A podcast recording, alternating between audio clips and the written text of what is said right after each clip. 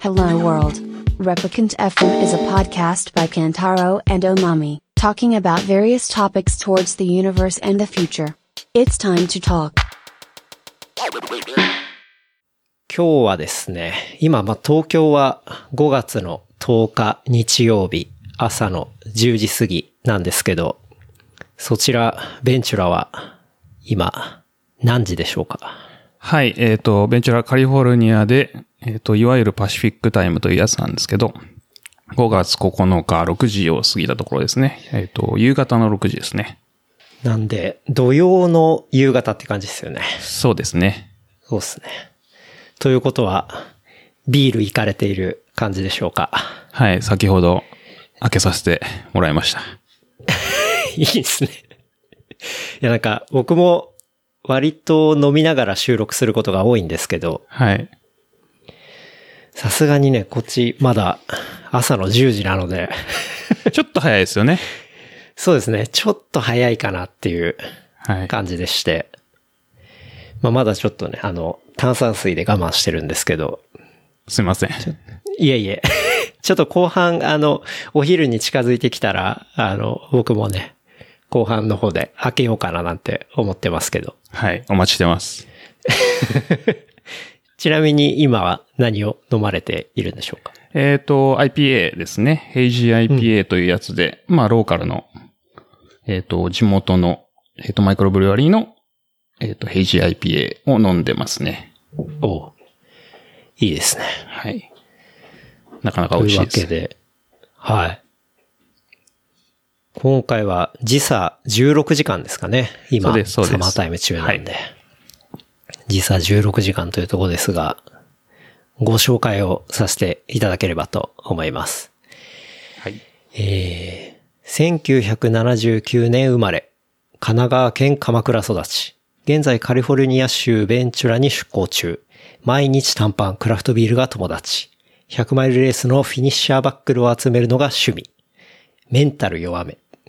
最近、ポッドキャストオフトレイルトーク始めました。ということで、ジローさんをですね、お招きしてお届けしたいと思います。はいどうぞよろしくお願いします。はい。よろしくお願いします。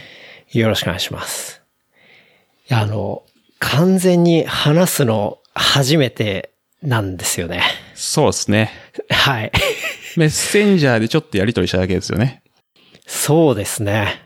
うん。あの、一番最初は、なんか結構あの、このポッドキャストのハッシュタグとかつけていただいて、リアクションとかもらっていて、で、あ、二郎さんっていう方いらっしゃるんだっていうところで僕は初めて二郎さんの存在を知り、で、DM とかでね、あの、二郎さんもポッドキャスト始められるっていうことで、あの、どんな感じで機材やってますかみたいな話とかをちょっとやり取りさせていただいてみたいな。そうですね。いろいろアドバイス、こっちももらって、教えてもらいましたね。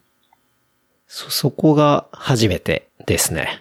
そうですね。まあ、僕の方としては、全然、あの、レプリカント FM、まあ、一リスナーだったんですけど、初めて知ったのは、あの、友達のイクオさん。イクオさん、はイい。クオさん、あの、ちょい悪親父のイクオさんですね。ちょっと最近自粛に目覚めたイクオさんですね。そうですね。イクオさんが出られてたんですよね。あの、OMM の回だったと思うんですけど、ですね。で、えっ、と、確かインスタのストーリーズかなんかで、そのレプリカント FM、ちょっと出たよみたいなので紹介してて、はいおはお、いそれはなんだと。っていうので、えっ、と、聞き始めたのがきっかけですね。なるほど。はい。で、そしたらまあ、あの、面白かったんで、すごいずっと毎回聞いてますね。ありがとうございます。いえ、こちらこそ。そうなんですよね。イクオさんと収録したのが、まあ、OMM のライトでしたね。で、あれが2018年で、僕その時全くまだ走ってもいなくて、で、そこで出て収録をして、で、その後フルマラソン決まってみたいな。で、だんだんランニングをやり始め。で、その後、また、らその次の年か、に、スリーピークス八ヶ岳トレイルに出てっていう感じだったので、なるほど。あの、僕ランニング歴とか、さらにはトレイルランニング歴とかもめちゃめちゃ浅いんですよ。もうほんと最近ですね。そうですね。まあ、全いいんじゃないですかね。あの、そう。はい。で、OMM から入るっていうのがすごいですよね。あ、そうなんですね。なんか、OMM ってこう、いろいろやってから入るみたいな気持ちがあったんで、僕も一回だけ出たことあるんですよね。うん、うん、うん。あ、の、OMM。本戦の方はい、そうです、そうです。はい。そうですね。日本出る前に最後一回出ましたね。うん。あれがなんか結構、まあ面白くて、で、まあ走ってたら、イクオさんに、なんかケンタロウ結構走れる気がするみたいなこと言われて、うん、うん、で、それで、じゃあ、やってみようかなみたいな、こんな感じだったんですけどね。うん。いいですね。うん。ライトいいですよね。OMM ライト。そうですね。あの、途中、お風呂も入れますし、はい。 カレーとか超美味しそうでしたよね。あ、カレーはね、そうですね。あの、伊藤さんのバディの京一さんが毎回ポークビナル作ってくれて、あの、酸っぱい系のカレーが走った後最高なんですようね。ん、いいですね。うん。というわけでですね。まあ、二郎さんは、あの、もうトレイルランナーで知らない人はいないんじゃないかっていうですいやね。いやいやいやいや、そうでもないですよ。結構マイナーだと思いますけどね。いや、昨日の夜に、あの、インスタグラムのストーリーに、 はい。あの、ネクストゲスト二郎さんってあげたらですね、はいリアクションがすごかったっす。ええ本当に。DM 来て、はい。二郎さん次出るんすね、みたいな方とか。へえ。いや、意す外、ごい意外ですね。いやいや。やっぱ完全、完全田舎ランナーなんですけど。 いやいや。なんかすごい、そうですね。楽しみです、みたいな。なんかツイッターの方にも書いてくださった人とかいて。うん。そうなんですね。いや、なんか、レプリカント FM、こう、こう、オファーをもらって、こうなんか、はいみんなタレント揃いじゃないですか、出てた人が。えっと、それ、まあ、あの、そうですね。結構変わってるっていうか、まあ、面白い人はすごい多いですね。そうですね。なんか、すごい、うん。 地球防衛軍から、そうですね。あの、バラエティに富んでるというか。そう、なんかみんなタレント揃いで面白い人ばっかりなんで、いや、嬉しい、オファーが嬉しい反面、ちょっとなんか、いや、いいんですか僕みたいんでって、みたいな。いやいやいや、本当に今日結構僕も楽しみで、昨日の夜なかなか寝れなかったですね。いや、なんか、ちょっとハードル上がりますね、それまた。あとまあ、そもそも朝収録っていうのがなかなか緊張感がありまして。はいはいはい。あ、珍しいですね若干。そうですね。珍しいですね。だいたい夜で。で、最近僕にとって10時って割と朝早いっていう カテゴリーに入るんで。この自粛生活の中だとそうなんですかね。そうですね。割と朝ゆっくりですね。最近は。うん。なので、まあ、もちろんトレイルランナーとしての二郎さんは、まあもちろんなんですけど、その、まあ結構多分、これからオフトレイルトーク、その二郎さんと深夜さんのポッドキャストですね。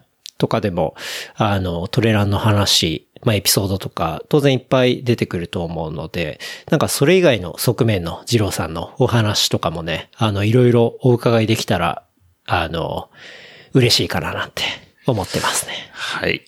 はい。何が出るやら。何が出るかなっていうところで。そうですね。はい。うん。とりあえず、ちょっと近況などっていうところなんですけど、はい。どうですかそちらは。まあ、この、今の状況というか、まあ、コそロうでナす的ねな、コロナ的な。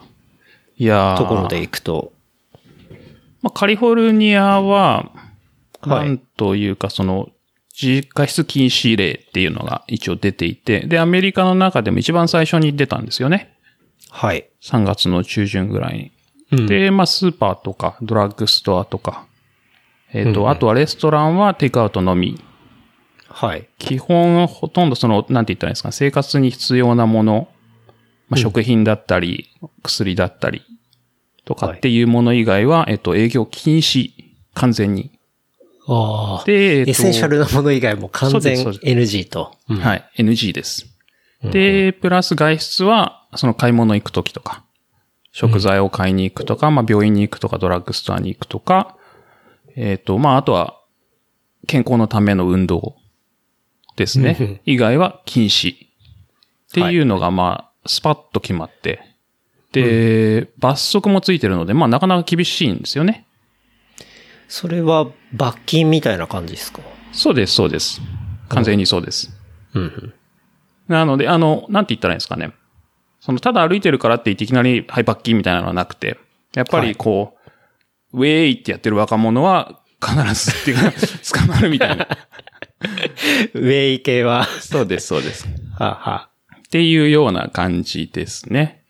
うんっていうのが決まって、まあ、みんな自粛してて、はい。で、ただまあ、だんだんまあ、みんなちょっと辛くなってきて、うんうん。で、デモというか、あの、ビジネスを再開させてくださいみたいなデモがあったりとか、うんうんっ。ていうのが大きいですね。で、もともとマスクとかやっぱ売ってないんですよね、そもそも。そうですよね。アいメリカの人ってマスクしないイメージありますもんね。そうですてかまあ、日本人以外、日本とアジア圏以外あまりしないイメージっていうか。そうですね。で、マスク、その、日本で売ってる、いわゆる花粉症とかのマスクっていうのは、そもそもこっちでは、まあ、あまり見かけないというか、ドラッグストア行っても置いてないみたいな状況で、まあ、つけてるだけで昔は、あの、この人病気持ち、みたいな目で見られるぐらい、まあ、マスクってしないなるほど。で、売ってるマスクといえば、あの、その、い今言ってる N95 みたいな、あの、はい、はい。あの、あの、締め付けがものすごくて、そうそうそうそう。なんていうんですかね、長い時間つけられないぐらいのやつですよね。そうです。まあ、それこそ、あの、工事の方とか、はい、はい。そういう人用にホームセンターで売ってるみたいな、うん。ぐらいしかなかったんですよね。なので、まあ、みんなマスクしてなかったっていうのが、なんですけど、最近は、えっと、するようにというか、カリフォルニアも別にマスクしなさいっていう感じなんじゃないんですけど、まあ、した方がいいですと。はってい。いう感じで、あと LA とかサンフランシスコの一部のところは外出時マスク必須になりましたね。おーはい。で、マスクしてないと、公共交通機関とか、す乗れないとか、スーパー入れないとか。うん。で、別にマスクじゃなくてもよくて、バンダナとか、はい、はい要。するに鼻と口を覆ってくださいみたいな。うん。そういう感じのルールになってますね。なるほど。うん。じゃあルール的には割と最初から結構厳しめの手を打っていて、まあそれみんなまあ従いつつあるけど、ちょっとずつだんだん 辛いんだけほこどろびがみたいな声も上がってきているっていう状況。そうですね。で、まあ、だんだんこう、天気というか、まあ、春ですね、になってきて、まあ、あの、カリフォルニアの人たちビーチ大好きなんですよね。はい、はい。で、ビーチが黒字になっちゃったんですよ。そのうんうん、外出禁止令の後に。で、みんな遊べる場所がなくなって、さらにストレスになって、うん。で、ちょっと前に一部空いたんですよね。ほう。そしたらみんなそこ行っちゃって、 あの、なんか夏休みみたいな。はい。みんなそこで遊んでるみたいな感じになっちゃって。 そしたらあの、よっ知事しゃ空いたぜそうそうみたいそう、わーっつってみんな行って。そしたらあの、知事が怒っちゃって、もう一回クローズね、みたいな。 まあでもそりゃそうなりますよね。はい。っていうの集が、中してまあ、その LA の方で、の南の方ですね。であって。で、ベンチュラはまあちょっと比較的田舎なので、ほあんまりそういうこともなくっていう感じですね。ただビーチは、えっと、入ってもいいけど、止まっちゃダメとか、あのー集まっちゃダメとか、っていうのはまあそのままつきっぱなしで。う。なるほど。はい。なので、まあ、その街はやっぱお店がほとんどやってないので静かで、っていう状況ですね。まあ、ゴーストタウンではないですけど、それ近い感じですね。ただ最近はそのみんな耐えられなくなって、もう出てきちゃうとか。うん。あと、今週の金曜日から一部、あの、営業が OK になった店舗があって、本屋さんとか、はあとスポーツ用品店とか、うん。まあ、いくつかのリテールストアというか小売店が金曜日から、えっ、と、昨日ですね。えっ、と、一部例外とかいろいろあるんですけど、まあ、営業 OK になったんで、ちょっとずつ、まあ、明るくなってきたというか、盛り上がってきたというか、まだレストランはテイクアウトのみなんですけど、はいはいまあ、そういうふうに、ちょっとずつちょっとずつビジネスが戻ってきてますね。うん。な結構ストレスが溜まっててっていうのは、まあどこも一緒な気がしますね。うん。そうですね。なんか結構アメリカの方だと、あれですよね。なんだろう。スーパーでちょっと揉めて、なんかすぐね、銃が出てくるとか、 はい。そういうニュースとかが、なんか日本にも届いてたりはしましたけどね。 ありますね、本当に。うん。なんか、その、日本でもあると思うんですけど、マスクお前してないじゃないかみたいなのとか、うん、うん。っていうので怒る人がいたりとか、そうですね。あとはまあその裏に若干人種差別的なものもあったりとか、はい、はい、はい、はい。はい、ありますね。うん。あとアメリカのニュース面白かったの、あれだな。なんか、スーパーの店員が撮ってる動画があるんですけど、はい。マスクの真ん中を切ってる女の人がいて、ほうほうほう。何やってんのって聞いたら、いや、息がしやすいんだよっていうなんか、動画 があって、全然意味ない。そう、マジかよって思いながら はい。見ましたけどね。うん。なんか、こっちでちょっと面白かったのが、はい。あの、そのマスクが、あの、有効ですっていう風になって、ただ売ってないっていうことで、うんうんみんなやっぱいろんな試行錯誤をするんですけど、うん。あの、パーティーの時に頭につける三角コーンみたいなのあるじゃないですか。ありますね。あの、本当はピエロじゃないですけど、頭にこう、乗っける三角の紙でできたやつ。はい。あの、あれをマスク代わりにしてるっていう人がいて。見た目がすごくなりそうですね。めちゃめちちゃ尖ってるっていう。ゃ。完全に鳥ですね。そうそうそうそう。あいや、あとなんはか、全身着ぐるみとかなんかこう斬新な人がすごい多いという か。マスクっていう概念がないので、こう使えるものをいかにこう利用するかみたいなのが、発想がやばかったですね。いや、もうそこもね、DIY 力が結構試されるっていうかね、そうですあねりますよね。なんか、ウォーターサーバーのあの上についてる大きいタンクをそのまま被ってる人とかね。はいはいはい。あの、いわゆるフェイスガード的にそうですね。使ってる人とかも見ましたけど。息苦しさは別にして、あの、有効ですよね。そうです ね。息苦しさと見た目を置いておけば有効ですね。うん。なかなかみなんんな。か日本も、そうですね。割と、お店とか今、予約制で営業再開してるとことか、若干今週から増えてきた感じはありますね。そうなんですね。なんか、日本も東京とか、まあ大阪とか、その都市と地方でやっぱりかなりギャップがあると思うんですけど、うんうん。なんか岩手とか未だに感染者ゼロですよね。確か。ですね。で、東京もなんか感染者数どんどん低くなってきてて、多分そうするとどんどんなんかみんな自粛無理みたいになりますよね。ですね。なんかあの、やっぱゴールデンウィークまでが我慢なんだよねっていう、なんとなくそういうふうに認識してる人が結構多い気がして、うん、うん、うん。うん。なんで、割とその、じゃあ営業徐々に再開しますっていうのはゴールデンウィーク明けに結構今、うん、出てきてる。そんなイメージですね。なるほど。うん。なので、まあ、だんだんそんな感じになってきてるっていうのと、あとはまあ僕はマスクを待ってますね。ああ、あ の、例のマスク。例のアベノマスク。はい。はい。あれ全然打ち届かないんですよね。なんか東京都の人は一部もらい出したっていうのは聞いたんですけど、なんかうち、そうですね。実家神奈川県ですけど、まだ来てないって言ってましたね。なんかあの政府が出してる、こう配達状況みたいなのを見ると、東京以外はね、あの全部準備中っていう感じになってましたけどどういうことですかね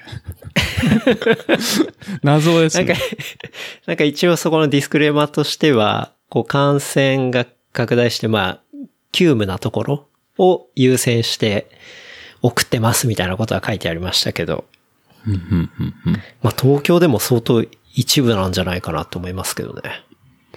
そうですね。なんか何枚配ったのか、うん。公開したらなんかまた炎上しそうですけどね。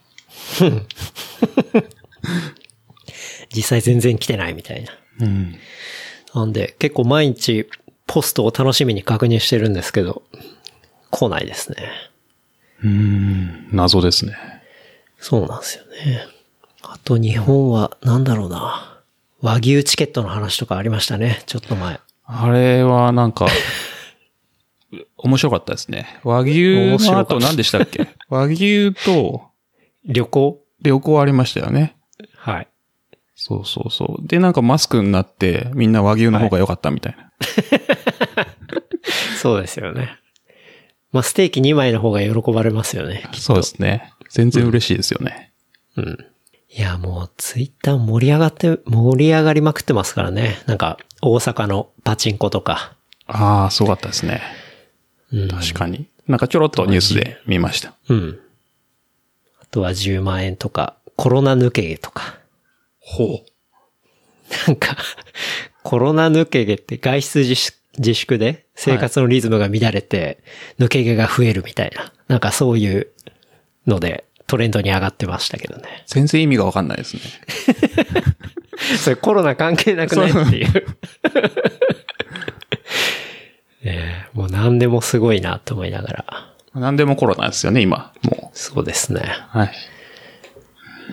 まあでも実際髪の毛切れないのはちょっと不便ですね。もうだいぶ伸びちゃってあ。ー確かに、こっちもみんな言ってますね。ヘアサロン早く開けてくれっていうのは。うん。いや、なんかこっちも空いてるところは空いてるんですけど、なんかどうしても気遅れするっていうか、はい行くのに。うん。そうですなね。ので、一瞬坊主にしようかなとか思いましたけど、いやー、と思って、ためらっちゃってますね。僕はしました ね。実は。マジっすかはい。こバリカンでブイーンと。もともとバリカンうちにあって、はい。それはでもあの、髭を、えっ、と、はい整える用というか。うんうん。で、バリカンがあって、まあもちろん頭もできるんですけど、まあほとんど頭用には使ってなくて、うんうん。でも我慢できないと。まあっていうか、あの家で、うちの奥さんにいつも来てもらってたんですけど、あ、そうなんですね。はいすごい。なんかもういいやと思って坊主にしちゃいましたね。いいっすね。ジローさん坊主似合いそうですね。昔坊主だったんですよ。あの結構、それこそランニングを始めた頃は坊主でしたね。はい。はい。はい。で、それからなぜか論言になったり、いろいろ得てまた坊主に戻りました ね。まあ、ポーズは手入れがそんなにね、必要ないんで、まあ一番いいですよね。楽めってちいゃうかくちゃ楽ですね。 あの、シャンプーして、あの、まあ、シャワー浴びて、頭洗って、タオルで拭いたらもう、ドライっていう。そうですよね。楽ちんです、ね。ある意味、ものすごい清潔ですよね。そうです、そうです。もうなんかう、ん。なんて言ったらいいんですかね。シャンプーの量も少なくて済みますし、うん。経済的にも。そう、一瞬で乾きます し、おすすめ、おすすめです。あの、コロナ坊主ですね。コロナ坊主。 確かに。コロナ坊主増えてる気がしますね。そうです。だからこのタイバミリングでカンもなんか、うん。あの、やっぱヘアサロン空いてないからって言って、こっちもそうなんですけど、はい。バリカンがそのアマゾンで買えなくなったみたいなのありましたね。ああ、なるほど。そっか。その需要も増えますね。そうですね。うん。いやいや。まあでも近況はそんなところですかね。そうですね。まあカリフォルニアもちょっとずつ、まあ、良くなってきてるのかなっていう。まあ、まだちょっとニューヨークとかあっちの方がすごい大変で。はい、はい。で、まあ、ニュカリフォルニアの中でも LA はちょっとまだ大変なんですけど、まあちょっとずつ良くなってるかなっていう気はしてますね。そうですね。まあちょっといつどうなっていくのかっていうのが、まだ全然見えてないですからね。世界的に。ねゴールが全然見えてないですね。そうですね。もうなんで、今のところは付き合っていくしかないのかなっていうね。 この状況と。そうそうそうそう。なんか、みんなアフターコロナだ、ポストコロナだって言ってるけど、こう、そもそもそんな時代が来ないんじゃないかみたいな。確かに。そうですよそうね。ずっとコロナみたいな。うん。アフターとかポストって、まあ一旦それが終わってからの話ですもんね。そうです、そうです。うん、うん。確かにその可能性っていうか、まあどっちかっていうとそれに近いかもしれないですよね。まあ、綺麗さっぱりいなくなってほしいですけど、まあ、こればっかりはわかんないですね。うん。そうですね。でもなんかこの状況なので、まあこういう遠隔のものに対して、みんなの、なんていうんですかね、心のハードルがだいぶ下がったので、なんかすごい、こういう遠隔収録とか、はい。あとは、なんていうんですかね。まあ、遠隔のみとか、すごはいいやりやすくなって、そういう面では割といいかなって思いましたけどね。そうですね。ズーム飲みとか、 なんかすごい流行ってますよね。そうですね。うん。あれも終わりがなくて結構エンドレスになるのが辛かったりするんですけ ど。そうですね。確かに確かに。日本で一回だけやりましたけど、あ、本当ですかはい。ちょっと日本に帰った時にやりましうた。んうん。まあ、終電がなくなるんでね。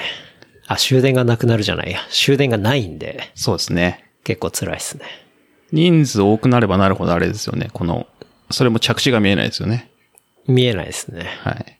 僕もうすでに、ズームのみで2回ぐらい寝落ちしてますね。ありますね。絶対ありますよね。もうリラックスしてやると、完全に気がついたら、ソファーで寝てるみたいな。うん。なんか、しかもあれですよね。やる時って、こう、楽なところでやるじゃないですか、きっと。えそうですね。まあ、きっとあの、スクショとか取られて。そうそうそう。一回、もっと、まあ一緒の会社だった、まあ女の子も参加してて、で、その女の子、まあベッドでやってたんですけど、途中で寝落ちしちゃって、はい。なんか結構、なんていうんですかね、大丈夫かみたいなはい。感じに、こう参加者はざわつきましたけどね。そうなりますよね。はい。 これ、切ってあげなくて大丈夫なのかみたいな。はいはいはい。てかまあこっちから切れないんで、うん。そうですなね。かなかね、そう。ちょっと緊張感がある飲みになったことありましたけど。そうですね。アメリカ、その、まあ、ズームのみじゃないんですけど、うん。なんかニュースになってめっちゃ面白かったのが、うん。あの、会社のミーティングで、なんかすいません、はいあの、犬がはしゃいでてですね、変な音あ、が全然大丈夫です。入っちゃってるんですけど。そうそう、なんか会社のミーティングで、はいあの、まあ、10人ぐらいのミーティングで、まあ、1人の女性が、 うん。あの、要するに自分のマイクもミュートにしてて、ビデオもオフにしてたつもりだったんですよね。要するに、あの、誰かが喋ってるのを聞いてるだけみたいな状態うん。うんなった時に、あの、ミュートもなってないし、ビデオもオフになってないのに、あの、トイレに入っちゃって、ほう。 あの、トイレ丸見えっていうみんなに、辛い、それ。それはめちゃくちゃあの、辛そうでしたね。いや、本当にそのオフし忘れ、やばいですよね。そうですね。うん。いや、なんかすごい、なんかみんなで、笑い半分、こうなんか、パニック半分みたいな。うん。でも絶でもな対んか笑いながらスクショとか撮ってそうですよね。 なかなか、まあパニックいっぱいありますね。まあそれこそ、多分日本もそうだと思うんですけど、会社の人とミーティングすると子供がはい乱入してくるとか、まあ、ありますよね。そう、ペットが出てくるとか。うん、うん、うん。まあ、和むやつはいいですけどね。そういうふうにあの、自分でミュートし忘れとか、ビデオをオフし忘れのパニックはちょっとやばいですね。ですね。確かに。まあ、子供とかペットとかはそうですね、和みますけど、なんか僕も見たやつが切り忘れてて、男の人が立ち上がったら、もう完全にパン1だったみたいな。はいはいはいはい。まあ、あの、上だけはしっかりしてるけど、まあ、下パン1みたいなはい、はい。ので、みんな爆笑みたいな。ありましたねやつ。とかそれあの、アメリカのニュースでもありましあ、本当ですた。ね。なんか、リモートで自宅から参加するっていう人がいて、あの、上半身ちゃんとスーツを着てるのに、はい下。半身トランクスで、あの、 ほ生足が見えてるみたいな。もう、本当になんか、貧乏ちゃまくんの上下版みたいな感じですよ ね。でしかもそのトランクスの部分は、あの、はいテレビ的にはちょっと見えづらかったんですよ。うん。なので、あの、 なんて言ったんですか、ノーパンみたいな感じで捉えられちゃ って。そうか、ちょっと上のシャツでトランクス部分が隠れてるから。で、下の生足が見えてて、あそうそう。で、あの、だからその、なんて言ったらいいんですかね、否定の仕方が、いや、パンツは履いてたと。あ、安心してくださいと。履いてますよと。それはあの、全国放送で普通に流れるみたいな。いやーいいですね。面白い。まあ、いろんな、まあ、新しいことには、まあ、ハプニングはつきものですからね。そうですね。うん。確かに。というわけで、まあ、今回もね、遠隔で、初めましてで、まあ、これが2020年だっていうね、スタンダード感じにのエピソードです が、はい。なるかもしれないですね。はい。もう場所も時差も何も関係なく、 うん。もう普通に収録できるぞっていうね、そうですね。そういう感じですが、ちょっと二郎さんのお話に移っていきたいかななんて思いますけど、はい。なんでしょう。二郎さんのあのツイッターにリンクが貼られていて、はい。ああのリンク本当に、ほほぼ全部、まあ、チェックさせてもらったんですあ。ーチェックっていうか、 あの、はいい、っぱい見見てですね。なんていうんですか、こう、まあ、ツイッターのアカウントから、インスタのアカウントから、あとはブログとか、はい。こう、ありまして。あんまり更新してないやつですね。そうですね。そんなに更新はされてなかったですけど。でも、そのブログで、カリフォルニアから、こんにちは、みたいな。あ、はいはじめましてか。はい。っていう記事で、まあ、二郎さんのその、経緯というか、まあ、何年生まれで、みたいなことが書いてあって、なんかその経緯をちょっと追って話していったら、いいんじゃないかなって思ったんですけど。あれ、掘り下げる感じですね。はい。なんかそこには、1979年生まれ、神奈川県鎌倉育ち。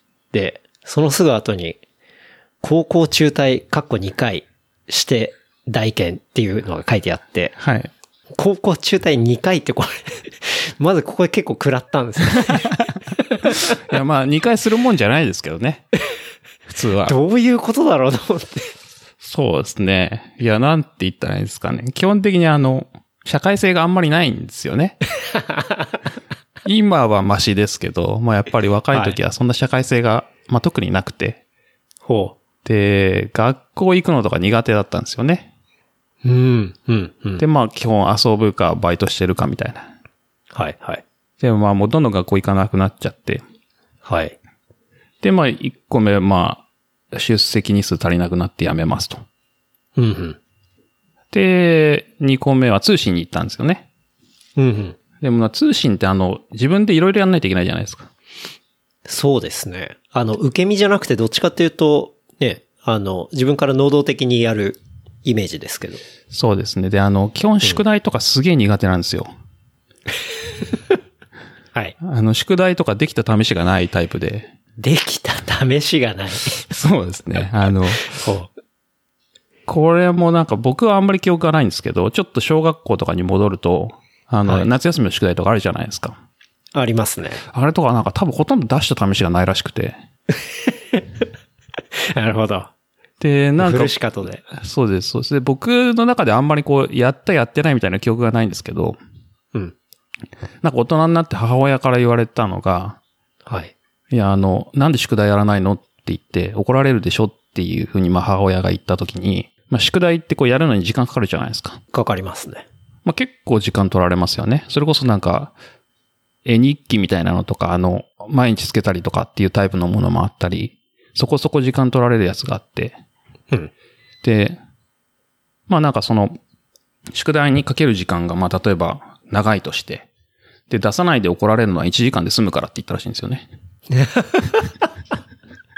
そっちの方が楽だっつって。 それ聞いて、あの、自分もビビりましたけどね。大人になって。いや、その発想、怖いですね。そうそうそうそう。いや、なんか、凄まじく効率的なんですけど、はい。なん確かに最低ですよね。うわー確かにそうですね。時間だけで言ったら、ものすごい効率的ですね。そうなんですよね。いや、ちょっとなんかびっくりしましたけど、いや、そんなひど かったんだ、自分みたいな。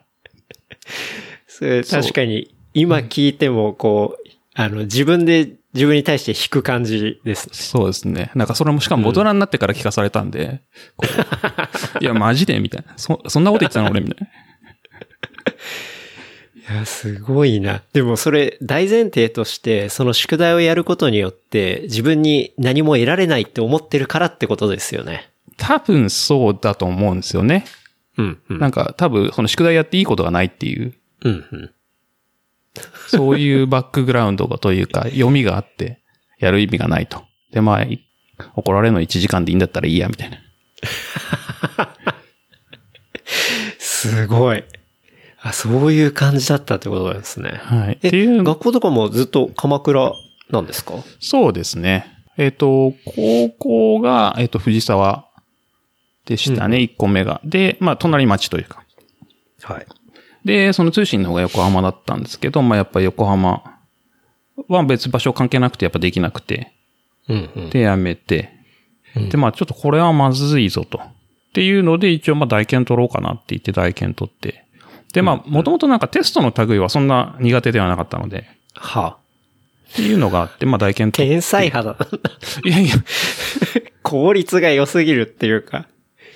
まあまあなんか、そういうのだけは得意だったというか。はあ、はあはあ、で、大研取って、まあ、まあ、それはもちろんバイトとかしながら、で、で、大学行こうかなとは思ってたんですけど、なんか、行こうと思ってたところ行く気がなくなって、またフラフラして、ほで、まあなんか気が向いたのがその IT 系の専門学校だったっていうう。うん。なるほど。感じですね。 IT 系の専門学校、その当時で行くと、Windows 95とかそうですね。の時代ですかね。はい。そうです、そうです。98とかもう出てた時だと思いあ、ます、ね。 98か。はい。うん。そこで IT 系っていうのは、プログラミングとかの方ってそうですことですかそうでね。うん。システムを作るような感じの。はい、はい。その学校は、あの、卒業はされて、あの、中退せずに無事に行けましたね。宿題もやりつつ、はい。まあ、あの、なんか仲いい友達ができたっていうのが、まあ一番良かったと思うんですけど。で、その後、仕事をしていく感じになるんですね。そうですね。あの、あんまり就職する気なかったんですけど、ほなんか、学校と、その、なんて言ったらいいんですかね。企業との間の、なんか毎年生徒を採用するみたいな枠が決まってるところがいくつかあって、う。うんうん。で、僕はあの、就職する気ないって言ってたんですけど、なんか学校側が勝手にアサインしてて、就職勝手に決まるっていう。じゃあ、活動はしてないってことなんですね。あの就活そうみでたすいな。ね。一切してないですね。まあなんか、そもそも就職する気なかったし、こう、自分に社会性があんまりないのも分かってたので、うんうん。まあ、すぐクビになるだろうと。ほう。 と思ってたら、まあなんか、なぜか続いてしまったというか。続いてしまった。いや、結構早くクビになるだろうなと思ってたんですけどね。うん。なかなか。で、まあその、仕事がちょっと面白かったっていうのもあったんですけど、それでですね、まあしばらく続いて、でもまあ結局辞めて、えっ、と、カナダにワーホリで行ったんですよね。確か2005年だったと思うんですけど、仕事を辞めて、で、なんかまあその仕事、まあ良かったんですけど、すごい忙しくて、まあ昔なので、残業100時間とか、まあ結構普通で、あの、その、新卒の時の会社がっていうそことでうですすよね。うん。まあ、ずっとお客さんのところで仕事してたんですけど、まあ、なかなかすごい環境で、100時間は普通に残業してましたね。ええはい。っていうのもあって、まあ、ちょっと一回やめようと。うんうん。で、カナダ行って、で、スノーボードをずっと、えっ、と、10代の終わりぐらいからやってて、はあ、はあはあはあ、で、まあ、カナダ行ってスノーボードしたいっていうので、まあ、ずっとスノーボードして、うん。バンクーバーちょっと行ってから、えっ、と、バンフっていう山の中ですね。うんロッキー山脈の中にあるスキーリゾートみたいなところがあって、まあそこ行ってずっと滑って、まあちょっとだけバイトして、はい。で、まあカナダでこう毎日滑ってビール飲んで、うん。夏はちょっとハイキングしてビール飲んで、はい。みたいな、こう、どうしようもない生活を 送り、いや、めちゃめちゃいい生活じゃないです か。そう、まあ一応バイトはしてたんですけど、はまあほとんど毎日ビール飲んでダラダラしましたね。うん。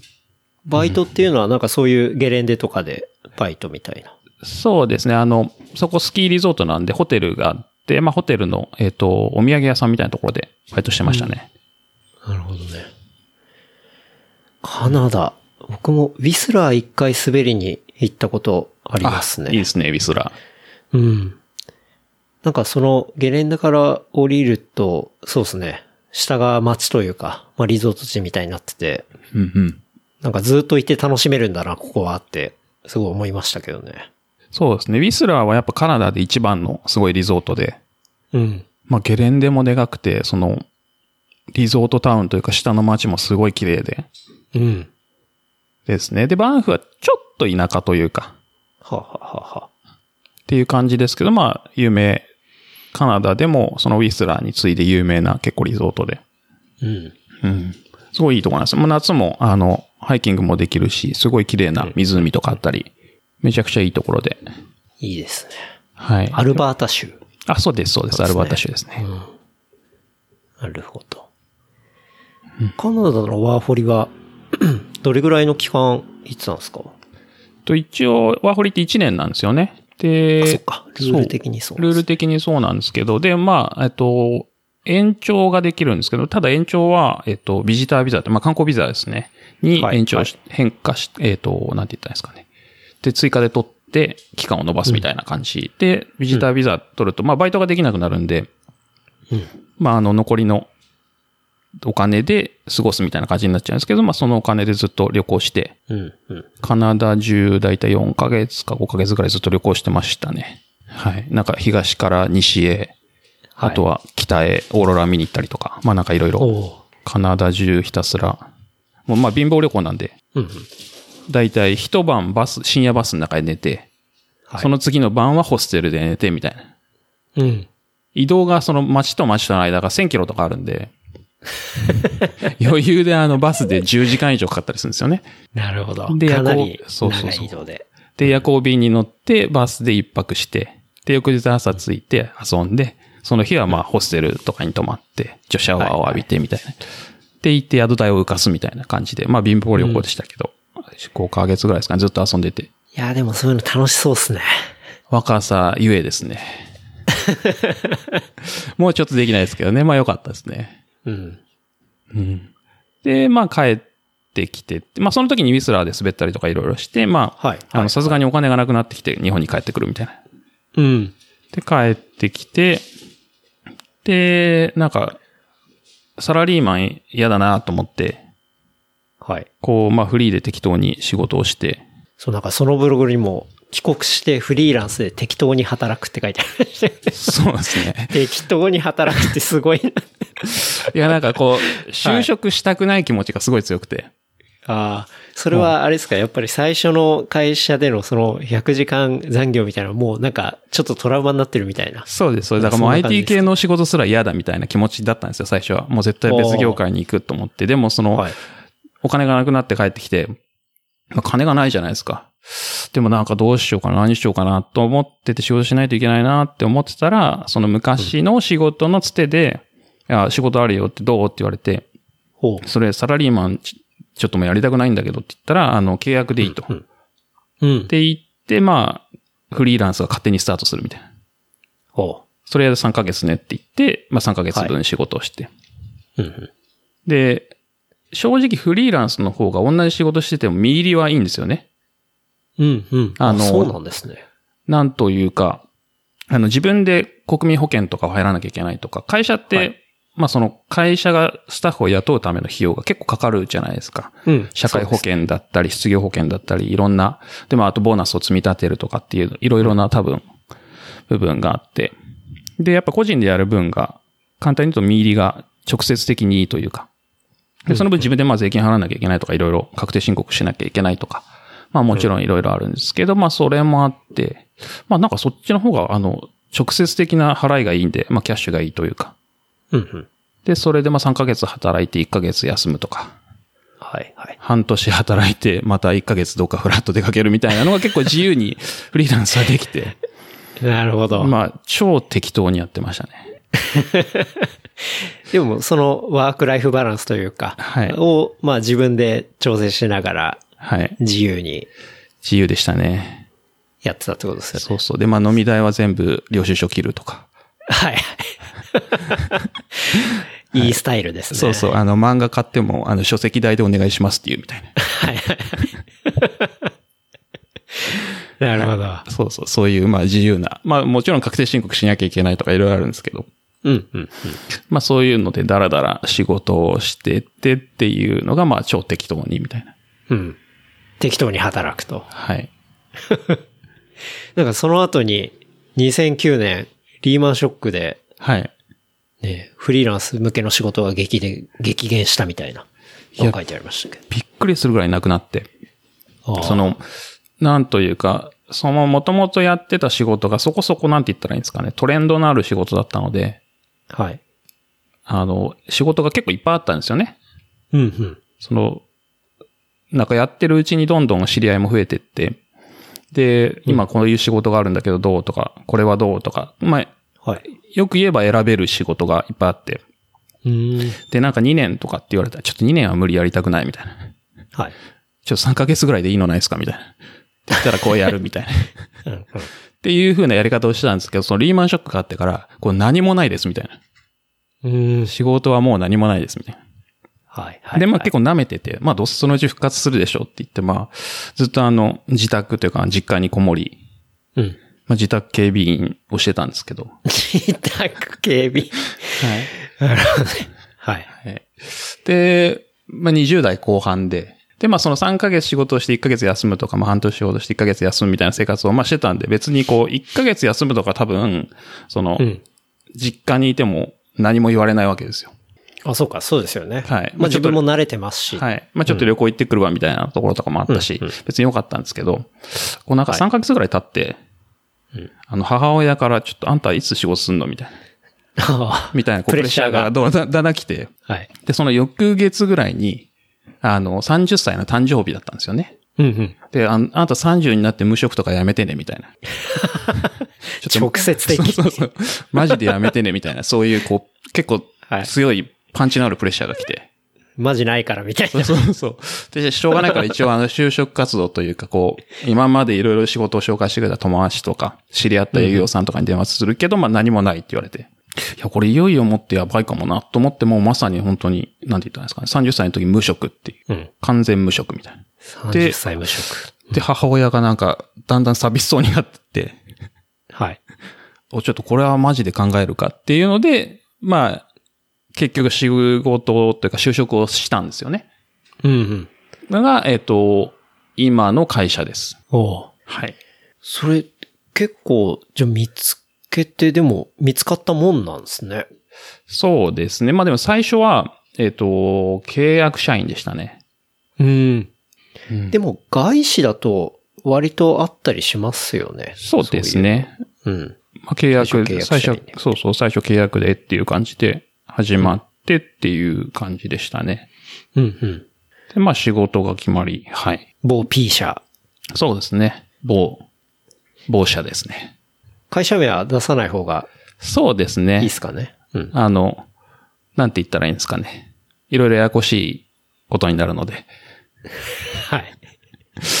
まあ、インスタ見たら書いてあるんですけど。 そうそうそうそう。まあそうなんですけど、会社を代表して喋るのそうは、あですよの、ねあの、手続きを踏まないといけないので、ですよね。はい。っていうのもあって、まあ、ちょっとそういうプロセスはめんどくさいので、 はいっ。ていう感じですね。まあ、某アウトドアはい。ブランド。そうですね。の、まあ日本支社に、えっ、と、はい就職したっていう感じですね。うん、うん、うん、うん。まあ家から近かったんですよね、単純に。おー3キロぐらいでしたね、実家から。なるほど。はい。それはかなり条件的にもいいし、そうですね。で、割とライフスタイルにもブランドも合うし、みたいな。そうです。そうまあ、もともと好きだったっていうのはもちろんあって、うん。で、家近いし最高じゃんみたいな。で、その、やられていた IT の仕事とかってのも当然生きていってっていう。そうです、そうです。それがまさにこう、今やってる仕事にもずっと繋がってるんですけど、はい。まあ、日本的に言うと、まあ、社内 SE みたいなところなんですけど、うん、うん。まあ、そういうような仕事ずっとしてますね。うん社内のこう機関システムみたいなところっていうのをやっていくようなお仕事ですかね。そうです、そうです。まさにその機関システムで、あの、ERP って呼ばれてる、はい、はい。あの、有名な、というか、結構大手は導入してる機関システムをずっとやってきたので、はい。まあ、それの経験が生きてるっていう感じですかね。うん。なるほど。それで日本で働きつつ、2017年にアメリカ本社に出向みたいな。そうです、そうです。その、まあ、その ERP を、えっ、と、僕が日本支社に入った時に、まあ、日本支社に入れようみたいな流れがあって、で、まあ、その時に入って、その仕事をしたりして、もちろん本社との、えっ、と、データのやり取りとか、システムのやり取りみたいなのがあったので、まあ、それで本社の仕事をするようになったりして、まあ、そそうしてるうちに、まあ、そのシステムまたアップデートしましょうと。ほうほで、今度グローバルで全部つなげていきましょうみたいな。っていうプロジェクトがあって、まあそれに呼ばれてというか参加するようになって、こっちに来たっていう感じですね。カリフォルニア引っ越すって、実際そういう話が出た時はどうでしたなんか、思ったことっていうか、よっしゃみたいな。そうですね。まあ、もともと出張で何回か来てたので、うんい。や、まあ楽しそうだな、カリフォルニアみたいな、こう。うん。うん。こう、もともとその、憧れじゃないですけど、こう、スノーボードしてたりとか、うんこう、スケボーの横乗り文化ってやっぱカリフォルニアすごい強いので、うん。うん。で、出張できて、まあ楽しいなとか、はい。トレイルいっぱいあるし、っていうので、まあ正直嬉しくて。うん。で、うちの会社いないんですよね、他にそういう人。あ、そうなんですね。はいその日本からっていうのが。そうです、そうです。で、初めてだったんですよね。おう。まあそれはそれであの、めちゃくちゃ大変だったんですけど。なんか普通、駐在ってこう先輩がいるじゃないですか。はい。はい。で、こう交代だったり、で、いろいろ引き継ぎがあるじゃないですか。そういうもんだと思ってたんですけど、まあそういう前任がいないので、うん。で、誰も何も教えてくれないみたいな。前例がないから、まあ、初めてのケースだから全部自分で、こう、そうそ道を作んなきゃいけないみたいなそうそうそう感じですよね。社内でも。それで、こっち来たら、あの、経理から、早く銀行口座開いてねって言われて、で、銀行行くと、あの、ID 出してって言われて、で、パスポート出すとこれじゃダメって言われて、で、あの、日本でいうマイナンバーがこっちにもあるんですけど、あーはいはいはい。ソーシャルセキュリティナンバーっていう。うんで、それを取ってきなさいと。で、あと ID はどうやって取るんですかみた いなのを銀行で聞くっていう。なるほど。そう。あの、みんな、その、こっちにいる人たちは、それこそ、なんて言ったらいいんですか、学生時代に終わってるようなことを、はい。あの、知らない30代のおじさんがやる みたいな。何も知らない30代のおじさんがいきなりこう、いろんなとこで教えてもらうみたいな。スーパー手探りで、あっち行ってはこれやれ、あっち行ってはこれやれみたいな。もういろんなところで、こう、ぶ つかりながら、とりあえず前に進んでいくしかないみたいな。最短距離がわからないみたい な。なるほどね。はい。っていうので、まあ苦労しましたけど、まあ楽しかうっん。たですね。まあいろいろとうんうん勉強になりましたし。じゃあ本当に結構、社内でもレアな存在だし、っていうことなんです。なんかその後、ジローさんの後を追ってみたいな人とかも、まだ誰もいないんですよね。あ、誰もいない。。いなくて。はい。へえ。じゃあ完全に今、日本人として唯一無二みたいな。そうですね。一人しかいないですね。一応あの、日本人っていう、まあ、ナショナリティの話で言うと、日本生まれ、うんだけどこっち育ちの日本人はもう一人いるんですけど、はい完全にこっち育ちなので、うん。あの、日本語の方が苦手というか、うん。日本の学校には行ったことないみたいな、そういう人、そういう日本人はいますけど、純日本人みたいなの僕だけですね。面白い環境ですよね。そうですねまだ完全に、もう急に海外で働くみたいな。そういう感じですよね。そうめっちゃアウェーです ね。まあそんな、ふらふらとしてたらなぜかカリフォルニアに行き着いたっていう感じですけど。場所としては、ベンチュラ、カリフォルニア州、いそアうメでリすカはいですけど、どんなところですかそうですね。あの、LA、カリフォルニア自体すごいでかいんですけど、うん南北でまあ800キロとか、800キロ、もっとはい1000キロぐらいあるのかな、詳しくわかんないですけど、まあそれぐらい大きくて、LA っていうまあ南の大きい町が、はいというか都市があって、そこから100キロぐらい、まあ西というか北というか、うん、うん、うん。海沿いに行ったところにある、まあ港町ですね。うん。で、まあ、程よく田舎で、なんというか、まあ、イメージとするなら大磯とか葉山みたいな。はあ、はあはあはあおめちゃめちゃいい感じじゃないですか。はい。 あの、まあ、田舎ですね。いい意味で田舎というか、はいと都会から近くて。っていう、まあ、ゆっくりした街です。まあ、産業はほとんどないので、うん。はい。まあ、ゆっくりした街ですね。まあ、人口もそんな多くなくて、渋滞もなくて。LA って渋滞すごいんですけど、はい。こっちでは渋滞とかもないですし、すごい、ほうほダラダラしてる街ですね。う。うん。で、まあ、あの、西海岸って基本的に気候がすごいいいんですけど、基本的に毎日20度とか22、はい3度うん。に、まあ暑くなっても25度ぐらいっていう、なんかほぼ季節がないって言われてて、うん。雨もほとんど降らないんですけど、いやー、いいですね。なので、こう、ある意味、体がなまるとい うか、あの、服を変わら、変える必要がないというか、うん、うん。だそれがあれですよね。毎日短パンっていうところにつながるわけですね。そうです。毎日 T シャツ短パン、サンダルですね、今。いや、いいですね。でも、走るには本当にもってこいっていうか、まあでもちょっと暑いか。そうですね。まあ日中走るとちょっと暑いですね。うん、うん。もちろん季節でもうちょっとあの温度の上下はあるんですけど、はい。比較的ずっと温暖ですね。雨が少ないっていうのはすごいいいですね。雨少ないですね。本当年間に多分15日ぐらいしか降らないって言われてます ね。そうしかも降る時期がまあある程度固まってるので、はい。なんか9ヶ月ぐらいほぼ雨降らないみたいな。結構山火事とかもありましたけどね。ありましたよね。そうですね。そう。だから逆に言うとすごい山火事多いです。あの、そうですね。そっちが降不ら安ないですよね。はい。し、こう乾いてるので、はい。すぐ火事になりやすいというか。うん、うん、うん。で、森林すごい多いので、そういうのもあって。うんで、やっぱ、日本と同じで乾いてる季節に火事になりやすいですね。で、一回火事になるともうどんどん広がっちゃうというか。なんか、ど、そう、二郎さんが上げてる写真だったと思うんですけど、こう、家の、なんだろう、庭からはい。見た写真ですみたいなのを上げてて、本当にあ の、火の手がものすごい上がってるような写真を、はいはいなんか見たんですけ ど、あの、マジかよと思って、いや、マジで、いや、結構やばくて、家の50メートル先まで燃えましたね。うわぁ。てかもう目の前じゃないですか、50メーめター。目の前です、。目の前です。もうめっちゃ目の前まで。その、わかんなくて、はなんい。か火事が出たのが昼間なんですけど、うん、うん。その頃はまあすごい離れてたところで、はい。で、全然気づかずに、ニュースにもなってなくって、まあ夜、10時ぐらいだと思うんですけど、うん。なんか、会社からアラームでこう来て、うんあの、今すぐ逃げなさいみたいなのが来て、はい。何何どういうことみたいな。で、気づいたらもう焦げ臭いみたいな。リアル。 そうそうそう。はいで、外に出てみたらもうなんか、その東から西に火事がずっと風と一緒に移動してて、うんその東の方を見たら、もうなんか、もう真っ赤っかで、はい。で、もう気づいた時には自分の家というか自分のエリアは避難区域だったんですよね。うん、うん。でも今すぐ避難してくださいっつって。はい。で、避難して。で、近所の、なんて言ったらいいんですかね、すごい大きなスペースがあるとこがあって、まあそこに車でバーっと逃げて、ほで、遠くから燃えてる姿というか、う。うん。めちゃくちゃ燃えてるよ、つってずっと見て。はいで、あそこら辺、うちの辺かな、みたいな、そんな心配になりながら。うん、うん。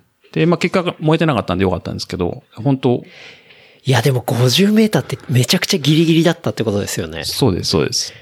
うわー、怖っいや、まあ結構だから衝撃でしたね。しかも、引っ越した年の暮れだったんですよね。ほう。引っ越してまあ多分半年とかそれぐらいのタイミングで、はい。いや、結構焦りましたね。で、ずっと燃え続けてて、家帰れない。その避難区域なんで家帰っちゃダメっていう。はい。はい。ので、で、まあ知り合った友達の方ん家にお世話になったりとかして、うんやり過ごしてっていう感じで、まあ家ほんと燃えなくてよかったんですけど、いや結構衝撃でしたね。そうっすよね。っていうのが結構多いです。そこまで近いのは、 その一回こっきりですけど、はい、はい。毎年やっぱシーズンものでうんありますね。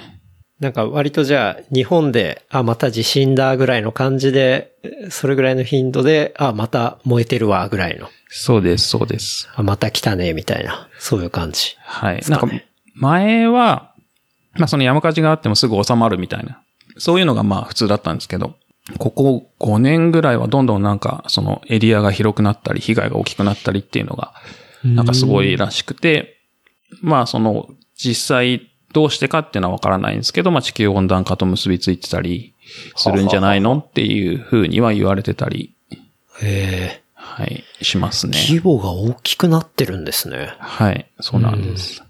それでも対策、個人的には対策のしようがないですもんね。その家の周りで。じゃないあです、こういう壁を建てたら OK とかそういうもんじゃないですもんね。ないです、ないです、全然。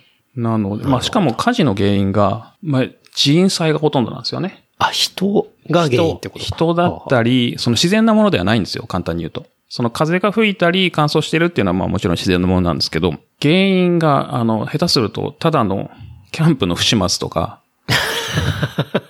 結構あり得るんですけど。辛いそれとか、あとは、設備不良みたいな、電気設備の設備不良がすごい多くて、ああ、漏電とか、はいそういうそう系で統すそうですうん。で、あの、すごい乾いてて風が吹いてると、それこそひどいのがタバコ、火ついたタバコをポイってこう、林に投げるだけではい。火事になっちゃうみたいな。うんぐら い、なるほどねこう、なんか乾燥と風っはい、はい。ていうのがあって、うん。まあ弱いんですよね。時期的に。まあそういうのもあって、なるほど。まああんまり自然なものじゃないっていう。あでも逆にそこら辺を改善すれば、人災であれば、対策は一応でき、しようと思えばできるのか。そうですね。うん。はい。なので、まあ、今、その、電力会社とかがすごい頑張って、老朽化した施設を直したりしてるんですけど、その火事のせいで、あの、みんなが電力会社を訴えるんですよね。あーお前んとこのせいだみたいな。 訴え先そこになる。そうそうそうそう。で、あの、破綻するっていう。え、 破綻しちゃうんですかそうそう、破綻するけど、あの、公共的な会社なので、救済州がほ、なんて言ったらいいですかね、保証するというか、うん、うん、うん。あの、サポートに入って存続させるみたいな。でもやっぱお金がないから、あんまりこう、老朽化した施設を直したりみたいなのも時間がかかるとかっていうので、あんまりいいサイクルで今回ってないですね。確かに。それ、いいサイクルになる気配がしないですよね。全。然しないんですよ、本当にう。ん。値だっ上てげ起しきてて、また訴えられて。うんそうそうそう、値上げしてどんどんこう増やしていかないとキャッシュを。どうにもならないですね。もしくはその、州でもっと保証を入れるとか、サポート入れるみたいなのをしない限りは。うん。か、なんか単純に自然の問題だけじゃなくて、そういう電気だったり、割と人口の問題と、あとはまあ、お金の問題と、いろいろ複雑に絡み合っての、あの、大規模火災なんですね。そうですね。なるほど。まあその、なんて言ったらまあ地震、日本に行った時はまあもちろん地震が怖くて、こっちは山火事が怖くてってみたいな。まあ両方、どっちも良くないんですけど、山火事が唯一いいのは、あの、逃げる時間があるっていうのは大きいですね。そっか。そこまでスピード感としては、そこまでないからってことですかね。そうですね。そんなすごく突然発生しないですし、発生しても逃げる時間があるっていうのは、まあ唯一の救いというか。そうですね。ので備地蓄とかは震、の場合だと、そうですね。そうですね。地震の方がやっぱちょっと、はいなんて言ったらいいか。この緊急度がすごい高いというか。緊急地震速報とか、もう心臓止まる勢いでなります からね。そうですね。なんか、音が優しくないですよね。めちゃくちゃ怖いですから。うん。あの、イラつくレベルで怖いんで。そうそうそうそう。なんかみんなに伝えるにはいいのかもしれないですけど、こう、なかなか、こう、ドキッとする。そうですね。あれで何人か心臓弱い人いかれてるんじゃないかと思ってますから ね。まあ確かにそうですよね。 本当に。まあでも、そういうもろもろ含んでのベンチュラということで。そうですね。まあ、いいところですけどね。もちろうんん、そのネガティブな要素もありつつ、すごいいいといこや、ろなんでか。そう、すごい、夕日の写真とかもめちゃめちゃ綺麗だし、なんかすごいチルなエリアなのかなとか思いましたけど。そうですね。あの、なんというか、僕が思うのは人をダメにする地域で すね。あの、すごい、居心地良すぎてみたいな。そうですね。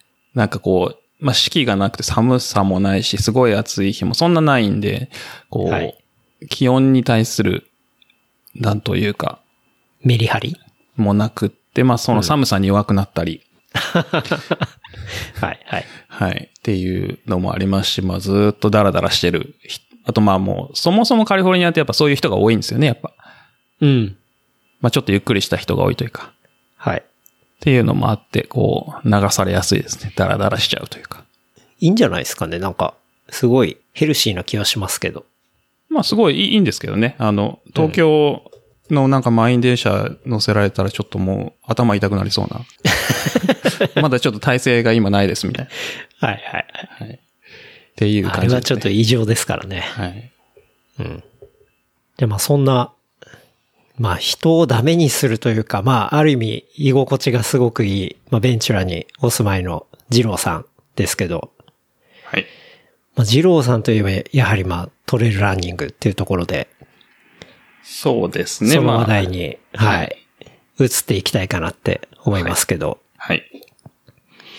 その二郎さんのポッドキャストのエピソードでも話されたりされてましたけど、もう12年前ぐらいからトレイルランニングをずっとやられていてっていうとこなんですよね。そうですね。まあ、走り始めたのが2008年。まあ、きっかけは、まあ、怪我なんですけど、そのさっきのカナダにいた時に、スノーボードをしてて、まあ、こけてというか、で、人体をやっちゃったんですよね。で、カナダにいる時にはそのギプス生活みたいな。人体切れてなくて手術はしなかったんですけど、まあしばらくギプスで生活するみたいな。で、なんというか、まあそのままほっとくみたいな感じで、保存療法というか。で、日本に帰ってきて、で、やっぱりなんかまだ滑れなかったんですよね。あの、痛かったり。そんなこんなで、まあリハビリとかして滑れるようになったのはいいけど、久しぶりに、それこそ2年ぶりぐらいにこう滑りに行ったら、なんか初めてスノボをするみたいな。今まで滑ってた全てをなんか失われたような、ああ、振り出しに戻るみたいそうな。 そうそう、な感じになって、まあそれはもちろん体力のせいだったんですけど、はいはいはで、それがちょっと絶望的に辛くて、い。これはあかんと。うんうん。っていうので、まあ、その体力を回復するためにジョギングを始めたっていうのがきっかけで、最初、家を出て、3キロぐらい、2キロ3キロ走って、うん。あの、もう無理って言って歩いて帰るみたいなな。るほど。もう今の二郎さんからはなかなか想像できないレベルというか。そんな感じでしたね。そう。で、それもやっぱそういう状態だったんで、もう一月に1回か2回ぐらいだと思うんですよね。もうなんか、もう辛くて。あ、楽しい走る頻度もっていうこそとうでですす、そうです。もう何も楽しいことがないみたいな。 そう。っていうのがあって、で、そうこうしてる間に、そのフリーで仕事してる時と被るんですけど、カナダに行く前にやった仕事の、あの、同僚というか、友達になった人と、まあ、飯を食ってて、で、最近どうしてんのみたいな話から。で、その人は、えっと、皇居ランをしてたんですよね。で、あ、な、そうなの最近ジョギング始めたんだよねみたいな話をしてたら、じゃあ一緒に走ろうと。で、その人は毎週水曜走ってるっていうんで、その水曜、一緒に皇居ランするようになって。うんで、初めてその皇居ラン、でも皇居って一周5キロじゃないですか。うん。そうですね。でも5キロ走ったことないわけですよ。もう2キロ、3キロで、あの、めげて歩いて帰ってくる人が、はい。え、5キロ走れんのみたいな。うんうん。まあまあ大丈夫大丈夫っつって。で、連れてかれて、で、初めて皇居一周走って、うんで、まあもちろん飲むわけですよ。うんその後。っていうのがまあ、なんかそういうことしたことなかったんですよね。その家で、外に向けて走りに行って戻ってきてシャワーを浴びるだけみたいな。だったのが、まあその友達と5キロ走って、それこそ喋りながらゆっくり走ってくれたと思うんですよね、当時。で、それもあって喋りながら走って終わったらシャワー浴びてビールを飲むっていうのがもうなんか最高に楽しくて。うん。なるほど。なんか今まで全然楽しくなかったものが、その友達がいたことでかなり楽しい要素になってきたみたいな感じですかね。そうです、そうです。で、うんそしたらその彼の友達とかも一緒に来たりとか、ちょっとずつ人が増えてって、うんうんやっぱ、そのランナーいっぱいいて実は。はい。かその彼の同僚だったり、元同僚だったりっていうのがいろいろ来て、で、どんどん広がってって、で、毎週水曜は皇居を走ってみんなで飲むみたいな。っうん。ていう、こう、ルーティンじゃないですけど、出来上がって。はい。それがなんか異様に楽しかったんですよね。うん。まあその、毎回その皇居1周とか2周走って飲むんで、うんで、しこたま飲むわけですよ、結局終電ぐらいま で。全然なんかこういいっすねなんていうか、エクササイズとしていいのかいいのか悪いのかよくわかんないような感じになるんですけど、まあなんか、カロリー消費して、まあまた戻すみたいな。まあそれ以上のカロリーを取るみたいな。っていう、まあでもすごい楽しくて、そういうのが続いたら、こうみんなでこう、マラソン出ようと。うんうん。で、いやいやいや、とか言いながら、まあ結局出ちゃうんですよね、その2008年の終わりに。うん。はい。初めてが那覇マラソンなんですけど、那覇マラソン、いいですね。うんすごい、めちゃくちゃ楽しくて。うんで、那覇マラソンって、まあ、沿道の応援もすごくて、はい。で、エイドとかもそうだし、こう、施設エイドもすごい多いんですよね。うーん。オフィシャルのエイド以外にもなんか地元の方たちがいろんなものを出してくれて、はい、はい。で、その早期そばみたいなちっちゃいのに器に入れてくれたりするのとかあったりとか、で、ビールくれたりとか、ビール。そうそう。で、僕はオリオンビール出てくるんですそかうそうです。オリオンビール出てくるんですよ。で、なんか僕はし体験したことないんですけど、青森エイドもあるっていう噂で、それはやばいんじゃないかと泡盛エイド。そうそうそうそう。なんかそういうのもあるらしくて、まあそういう施設エイドがすごい多くて、あの、サーターアンダギーくれるとか、いやいや、そう、そういうのじゃないんですけど、みたいな。もそもそするやつじゃないのがいいんですけど、みたいな。そう。そう サーターアンダギーってあの、あれですよね、こう、ドーナツみたいドーなナツ、やそうつじそう、ゃドーないナでツすですか。。そうそうそう。粉物ですもんね。そう。いや、そう、カロリー的にはいいんだけど、みたいな。走ってる最中は辛すぎますね、それ。そう、そうなんですよね。まあでもそういうこう、いろんな、なんて言ったらいいんですかね、沖縄らしいいろんな、こう食べ物とか飲み物があって、で、すごい楽しいんですね。まあ雰囲気もいいし、っていうのにまあみんなで出て楽しくって、でまあそういうメンバーでやってる時にまあトレイルっていうのがあるのを知ってっていうのがまあトレイルランニングのきっかけですね。うん。そう。それでもう、がっつりトレイルランニングの方にはい。はまっていくっていうか。そうですね。で、その、なんて言ったらいいんですかね。そのメンバーの仕事関係で、はえっ、と、連れてきた、なんか走ってる人いるから連れてきたよ、みたいな感じで連れてきた人が、あの、100マイルズ、100タイムズのトモさんだったんですよ。おお、多分ご存知だとそ思うんですけど。こでなんですね。はい。で、プラス、その時に、また、一緒に連れてきたのが、あの、今、アンサー4っていうトレイルランニング、あの、パックとか、ウェアを作ってる、あの、アンサー4の小林くん、はいはいまあ、はコい。バと、はい。そのともさんとコバと僕が、まあ、そこで会うみたいな感じだったんですけど。うーん。で、みんなそこでトレイル始めたばっかりとか、コバもそこから始めるぐらいっていう時で。で、それからの付き合いなんですけど、では、いともさんが、その、もう2009年になっていて、はい。そう、トレイルやってるんだって、いや、僕もトレイル始めたんですよね、みたいなこと言ってて。ほうほうほで、レースなんか出るんですかって言った時に、同じレースにエントリーしてたんですよ。う。うん。で、それがあの、マダラオ 50K っていう10月にあるはいはいはレーい。スだったんですけど、じゃあ一緒に走ろうって言って、まあ、それから仲良くなったっていう感じですね。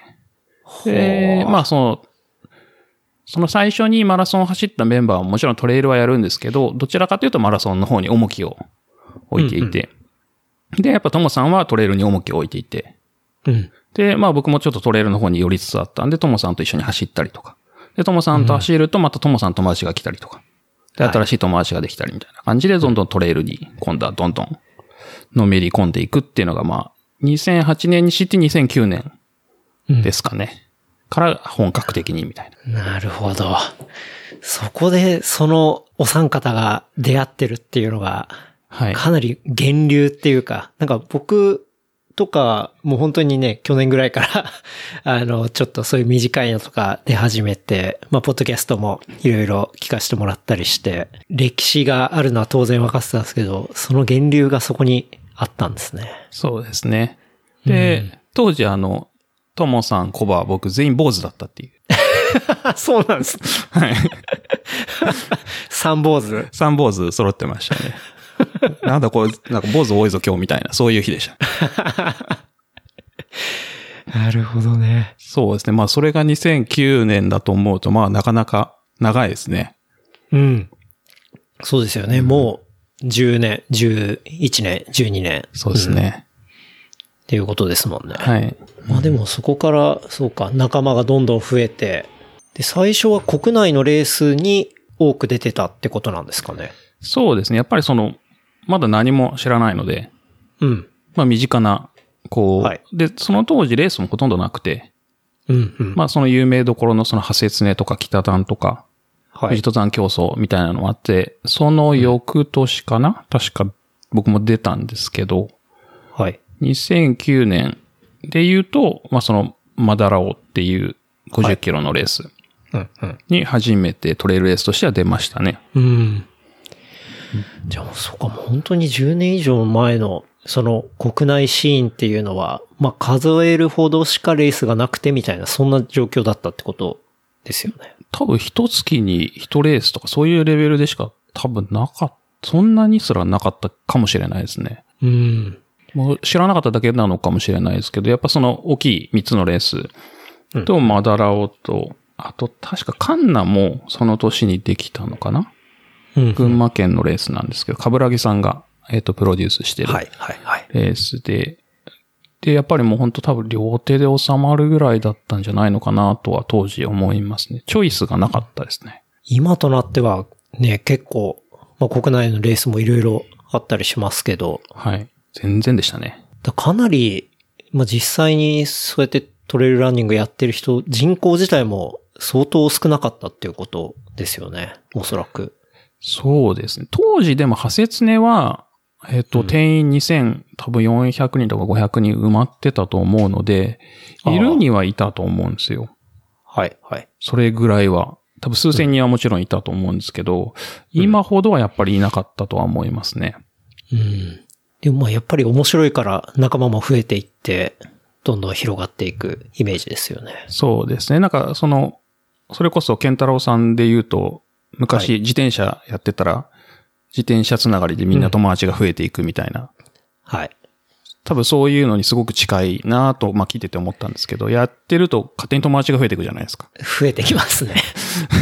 うんそうそう。なんかレースだけじゃなくて、やっぱイベントとかもそうですし、飲み会とか。はいはいっていうとなんか、あ、どうも初めまして、みたいな。誰々の友達でとかっていうのでどんどん増えてって。うん。で、なんか今度はその、あのレースに出るんだ。あ、一緒だね、みたいな。とか。はいで、あ今度一緒に走ろうよ、とか。っていうふうになんかどんどん広がっていくというか。っていうのが、その時期すごいありましたね、やっぱ。うん。結構自転車とかだと割と全国になんか友達ができたりとかしたんですけど、まあレースもそれだけ限られてると多分全国から来たりするとね、なんかその、まあ関東圏だけのつながりだけじゃなくていろんなエリアにつながりもできそうですしね。そうですね。で、やっぱりレースが増え始めた時期だとも思うんですよね、同時に。うんうん。で、全国にレースがこう増えてきて、はい。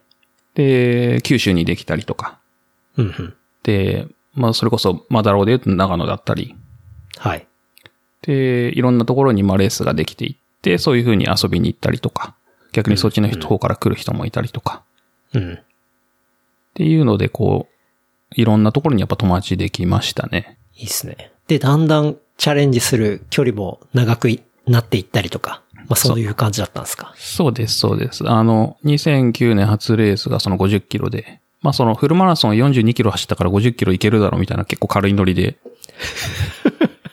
あのエントリーしちゃうっていう。で、50キロ走って、で、はい2010年にはその新越語学っていう、はい110と派切に出るとか、こうちょっとずつ距離が伸びてっていう感じですね。で、その同時期に、あの、海外レースを知るっていう感じですか。やっぱりその、かぶらさんの UTMB っていうのがすごい大きかったですね。いわゆるなんかみんなが言う激走モンブランっていうのがあって、まあテレビになって、これはすごいぞと。っていう感じで僕ももうのめり込んでって、それと同時に、えっ、と、アメリカのレースのアンブレイカブルっていう DVD が出たんですよね。はい。で、それはあの、ウエスタンステイツっていうアメリカの一番有名なレースの DVD、ドキュメンタリーが出て、で、まあ、ほぼ同時期だ。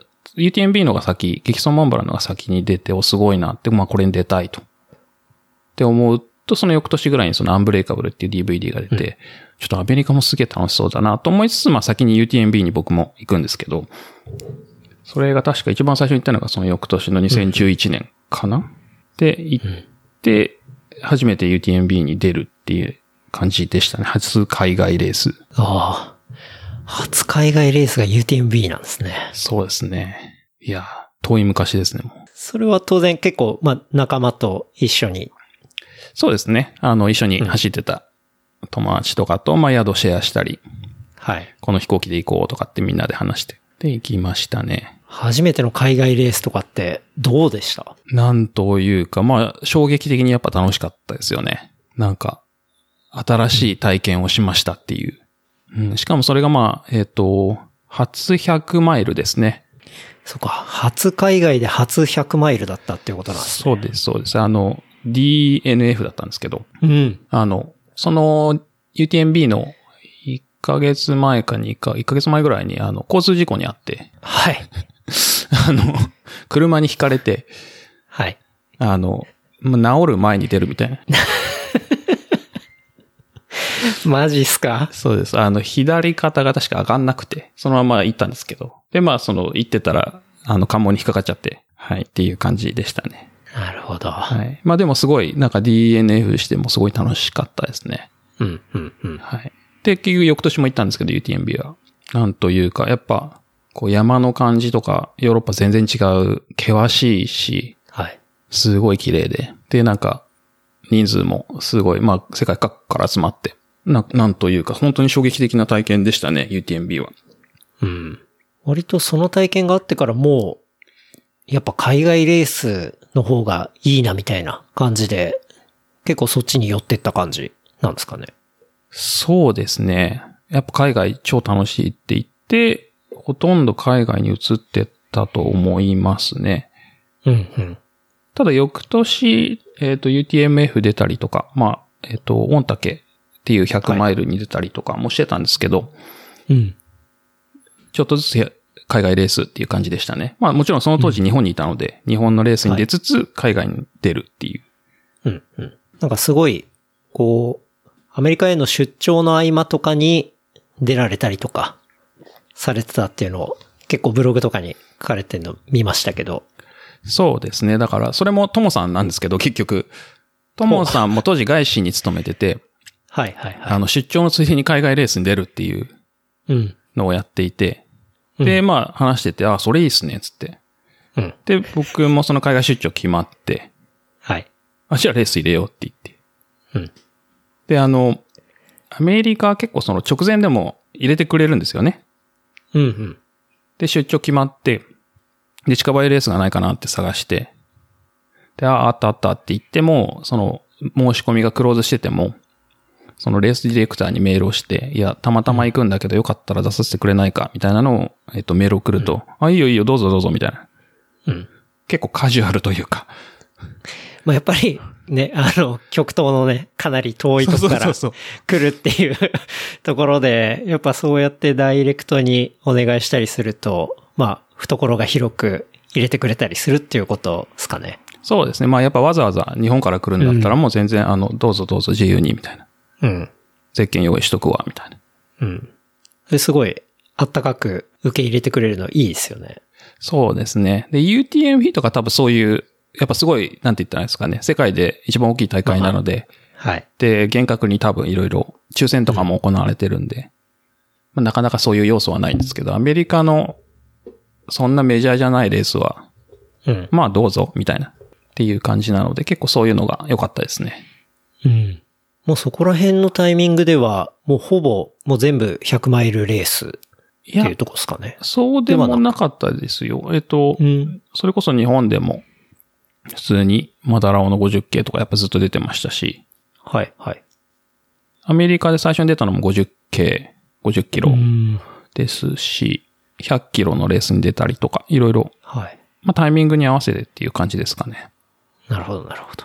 でもそのプロフィールにも、あの、書かれてましたけど、100マイルレースのフィニッシャーバックル集めっていうのが、そうですあね。の、ポイントになってますが。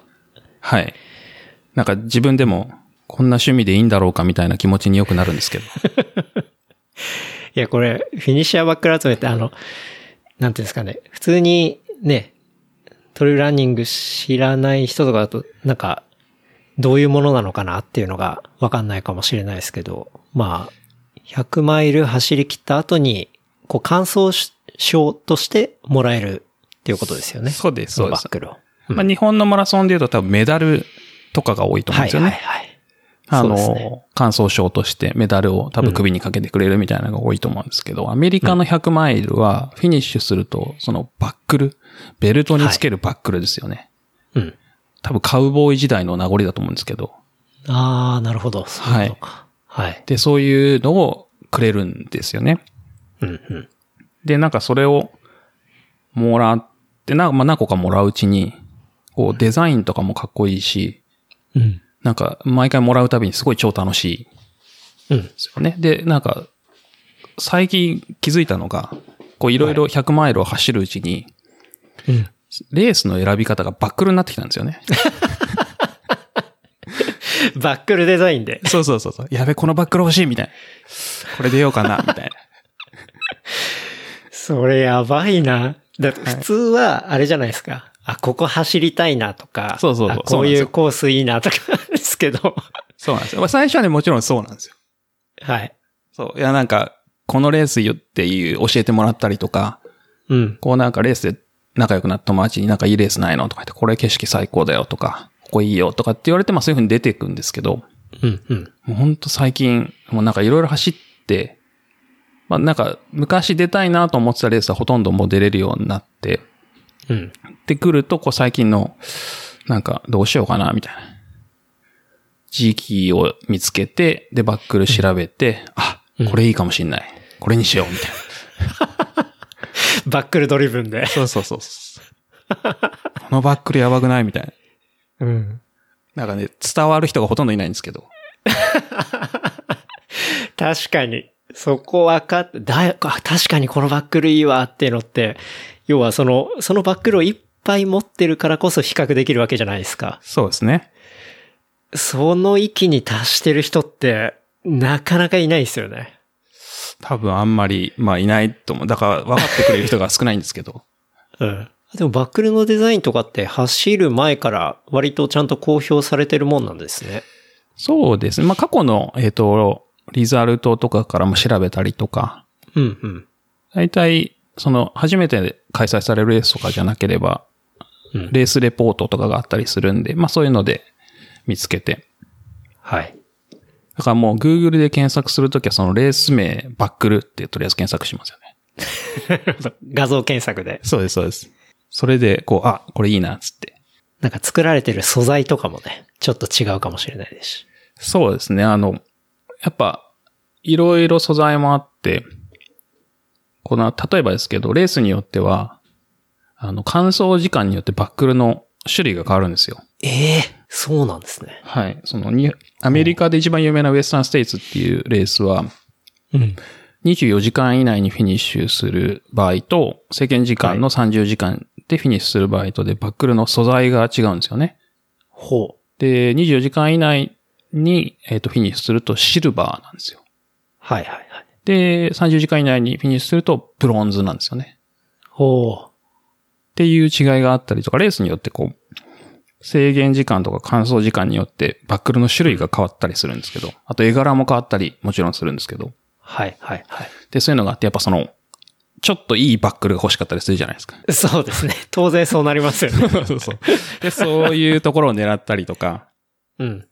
あとはまあ、べそういうのはないんですけど、レースによっては、そのレースのトレール上にある植物はいを、うんえっ、と、埋め込んだバックルとか、花とか、ああ、実際のものが入ってるってことですか。そうです、そうです。へえ。で、その花とおしゃか、れですね植物を使って、こう、レース名の、こう、なんて言ったらいいですか、フォントを作ってたりとか、はいはいはいっ。て言って、それが埋め込まれ、まあ、アクリルみたいなので埋め込まれてて、うん。で、バックルになってるのがあったりとか、結構お金かかってますね、それね。う。そうなんですよ。だからそれって結局全部ハンドクラフトで、はい。あの、一人それ、人それぞれで違うバックルになったりとか、そういうのもあったりするんですけど。うんうん。で、まあそういうのもあって、バックル集めが超楽しいっていう。 確かに。そう聞くと、確かにタイムだったり、そのね、大会の特性とか、まあそういう植物とか、なんかいろいろバラエティがあって、確かに集めがいがあるっていうか、そうですね。なんかもうほんと全部違うんで、うん。なんかこう、集めがい、ほんとそうですね。これいいな、これ欲しいな、みたいな。なんかあの、同じ大会でもそのタイムによってもらえるのが違うってなると、もう最初に24時間以内でゴールしてシルバーもらったら、なんかコンプリートしたくなりますね。そうなんちでょすっと次はブロンズも、 とか言って。そうなんですよ。もう今バックル沼ですよ。完全バックル沼ですね。バックル沼、この地球上でハマってる人多分、二郎さんとあと数人いるぐらいだと そ思ういでますすけど。ね。はい。数人いると思います。うん。いやーすごいな。なかななるか。ほど。はい。で、しかもそのバックルは当然ね、その100マイル、まあ、160キロですけど、走らないと、まあ、もらえないものっていうことで、そうです簡ね。単にね、お金で解決できるものでもないですし、そうですうねん。っていうところがまた、ね、こう、価値が当然ありますしっていう。そうですねこと。ですよね。うん。まあそのバックルがないとちょっともう最近160キロとか無理ですね。あれ、でも、アメリカのレースっていうのは、もう全部バックルあるわけではないってことですね。ない大会もあると。 100マイルに限って言うとないっていうのはないと思います。ああ、じゃあもう、そこはマストであるですね。うん。そうですね。一部のローカルイベント、そのなんか自主的な100マイルとか、うん。そういうのでないっていうのはあるんですけど、なんかレースとして、まあパブリックに開催されてるもので、はバいックルがないっていうのは多分ないと思うんですよね。なるほど。そう。で、しかも、えっと、アメリカって今100マイルレースが180個、まあ、北米ですね。カナダも含めた。はい。 180個ぐらい100マイルがあるんですよ。年間に。そうです。ええそんなにあるんですね。そうなんですよ。なので、こすごいな。う、沼がやばいというか。ゴールが見えない んですよね。沼ですね、本当に。うん、うん。バラエティが多すぎてこう、年間180、そうっすよね。そうなんですよね。 2日に1回100マイルのレースがあるってことですもんね。平均的にはそうですね。もちろんシーズンあるので、秋がやっぱり多いですかね。レースとしてはい、は。はい、はい。で、まあ密集してるんで、一週間に、あの、その週末に4つ3つ被るとかっていうのは結構普通ですね、秋は。うん、うん、うん。あれですね、じゃあこれからも集め買いがありますね。そうなんですよね。もうなんか集め切っちゃったわ、みたいなものは、しばらくなさそうですね。まだまだ、そのなんかたどり着かなくて、うん。こう、なんか自分ながらにこう、めんどくさい趣味になったなっていう、毎回。100マイルを走りながらいつも思ってますね。なるほど。そうですね。まああんまりこう100マイル自体は僕はお勧めしないんですけど、なんかあの、 ポッドキャストでも体には悪いと。まあ、絶対悪いんですよね。とっても健康的じゃないと思うんですよね。なんかそのショートで、ショートでって言い方も変ですけど、まあ20キロとかは30キロとか、うん。まあ50キロでもいいですし、その自分の好きな距離があるといいなとは思いますね。うん。その楽しめる距離みたいなのが。そうですね。はい。100マイルはまあ個人的にはあんまりお勧めしないです ね。その100マイルならではの良さっていうのはもちろんあるんですけど、はい。あの、安易に100マイル絶対出た方がいいよみたいなのは、まあちょっとうん。うん。違うかなと。うん、うん、うん。まあそこはと、そこには当然、まあ準備も必要だったりだとかしますし、そうですね。まあそこは、己と相談しつつみたいな感じってことですよね。そうですね。まあ、準備にかかるリソースだったり、コストだったり、はい。で、まあ、ダメージもやっぱ大きいんで、うん。まあなんせ寝ないで24時間ぐらいとか、はい。まあ30時間とか走るわけですもんね。そうですね。なので、まあ、やりたいっていうんだったら、あの、もちろんいろいろあると思うんですけど、うん。その、やったことない人に100マイルどうぞみたいなのはないですね。うん、うん、うん。ジローさんは100マイルレースで行くと、この間、2018年、グランドスラムを達成されたっていう、はい。そうですね。2018年ですかね。 8年か。うん。そのなんかアメリカでグランドスラムっていうシリーズ戦というか、はい。があって、まあそれはアメリカである100マイルが、まあその180個ぐらいあるんですけど、はい。その中の伝統的な、まあ歴史のある100マイルが、うんうんえっと、いくつかあって、それを6月から9月かなの間に5つ決められた、その歴史の深い100マイルレースがあって、それのうち4つをフィニッシュすると、そのグランドスラムを達成したと、まあ認めてくれるようなシリーズ戦があって。で、まあそれをやったんですけど、あんまりこうやる人がいないというか、や、できる人がいないというか、日本人だと僕がやる前は3人ぐらいしかいなくて、アメリカ、まあ多分海外全体でも350人ぐらいしかいなかったと思うんですけど、へえ。その4ヶ月、5ヶ月で100マイル4本やるっていうのが、まあ結構大変なんですけど、いやー、ほんと想像を絶しますね。そうですね、なんか、考えられないっすわ。 本当に。いやー、辛かったですね。なんかこう、うん。一番最初にそのグランドスラムをやりますみたいなこう宣言をするんですよ。はい。で、そうすると大体30何人ぐらいいるんですよね、僕がやった年は。うんうん。なんですけど、結局コンプリートしなきゃいけないので、DNF するとダメなわけですよ、一つでも。うん。で、そレこーでスを終わり。そうです、そうです、はいで、レースが進んでいくうちにどんどん少なくなってくるんですよね。ああ、確かに。あの、脱落者が出てくるってそこうとで、ですすそうね。です。で、こう、最終的にこう、十何人、あはの、いコンプリートしてグランドスラムっていう、こう、タイトルをもらうんですけど、はい。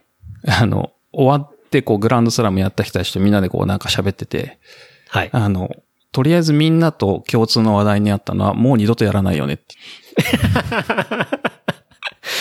いや、もう、それだけ辛いってことですね。そうですね。なんかね、それだけみんなとね、すごいね、納得して大爆笑しま したね。いや、もういいよね。もうやんないよね、みたいな。うん。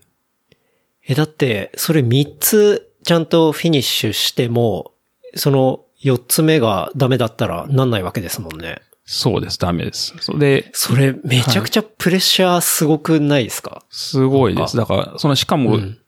期間が短いんですよね。はい。その6月から9月なんで、うん。あの、怪我してもダメなわけですよ。そうだ。そうですよね。だからその一レース一レースのこう結構プレッシャーが大変で、で、終わった瞬間またなんか来月、3週間後とか4週間後にまた100マイルかみたいな、そういうはい。のが結構辛かったですね。で、まあその結果みんな、いやもういいよね、みたいな。すごいな。もう、本当に限られた強者しか達成できない感じですよね。そうですね。あれはちょっとメンタル良くないですね。体にもそうですし。なんかそのグランドスラム達成した後のバックルみたいなのあったりするんですかえっとですね、グランドスラムはバ、それぞれのレースではバックルくれるんですけど、うんグランドスラムはバックルじゃなくて、こう、えっと、はいトロフィーというか、ちっちゃい銅像なんですけど、はあ、はアメリカの国の多分鳥国鳥ですかねのはい和紙うんをモチーフにしたすごい銅像を、うん、うん、うん。なんて言ったらいいですかね、結構30センチ、40センチぐらいの銅像。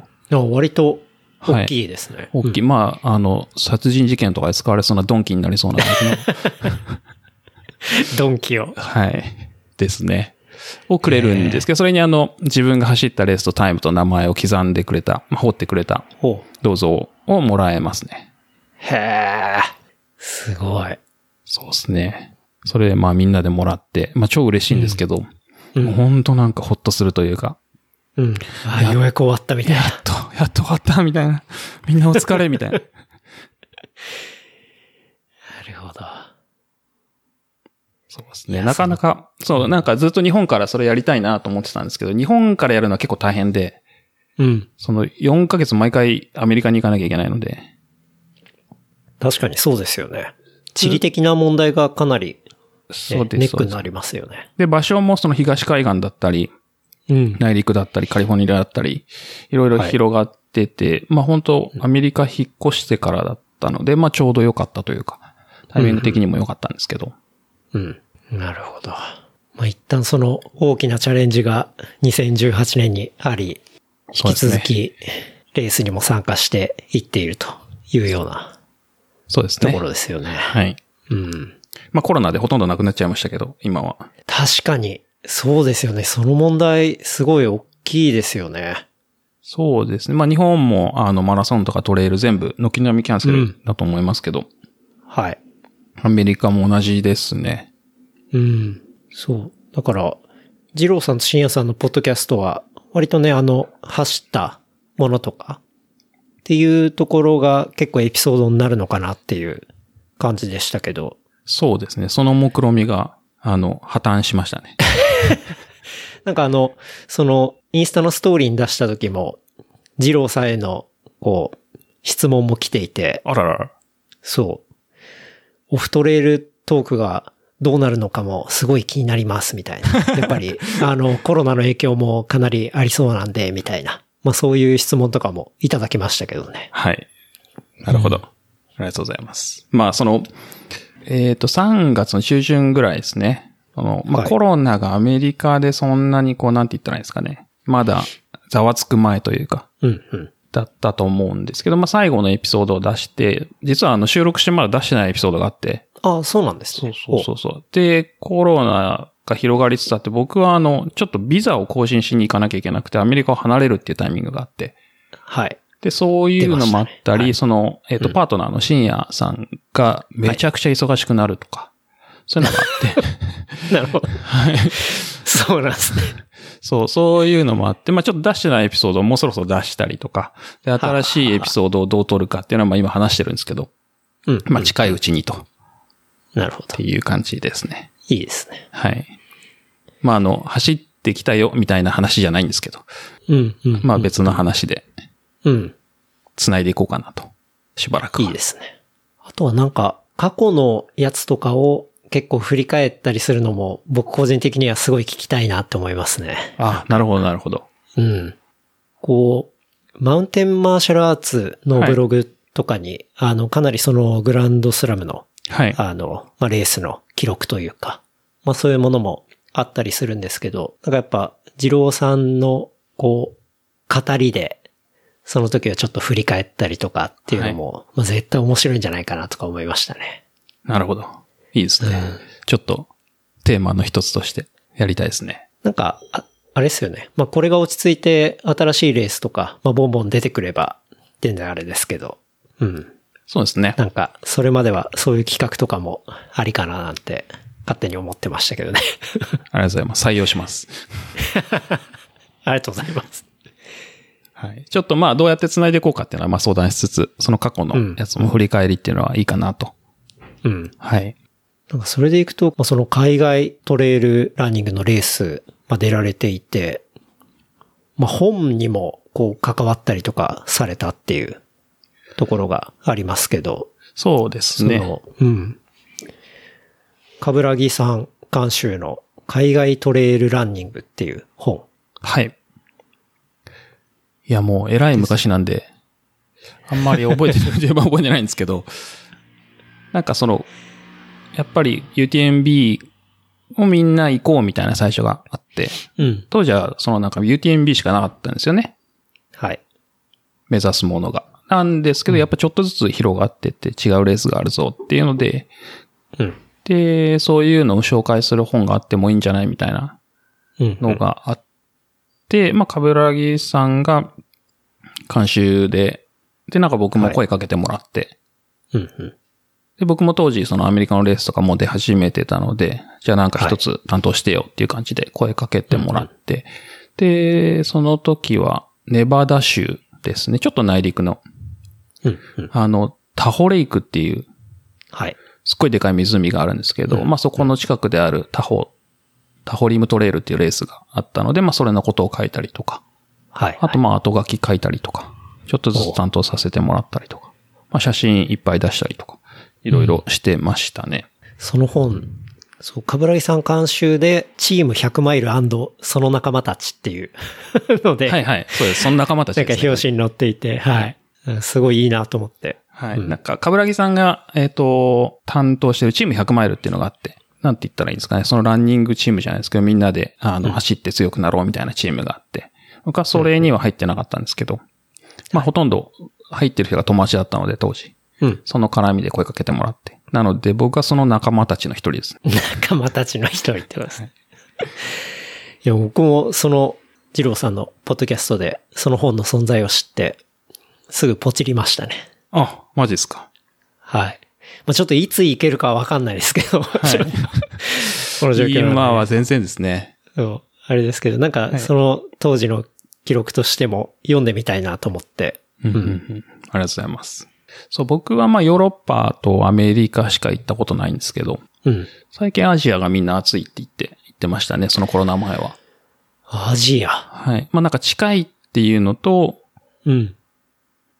まあまだその、なんて言ったらいいですか、ある意味洗練されてないというか、はいはいはいはい。っていう良さがあるみたいな感じで、うん。こう、週末トリップで行きやすいとかっていうので、アメリカとかやっぱちょっとヨーロッパハードル高いんですよね。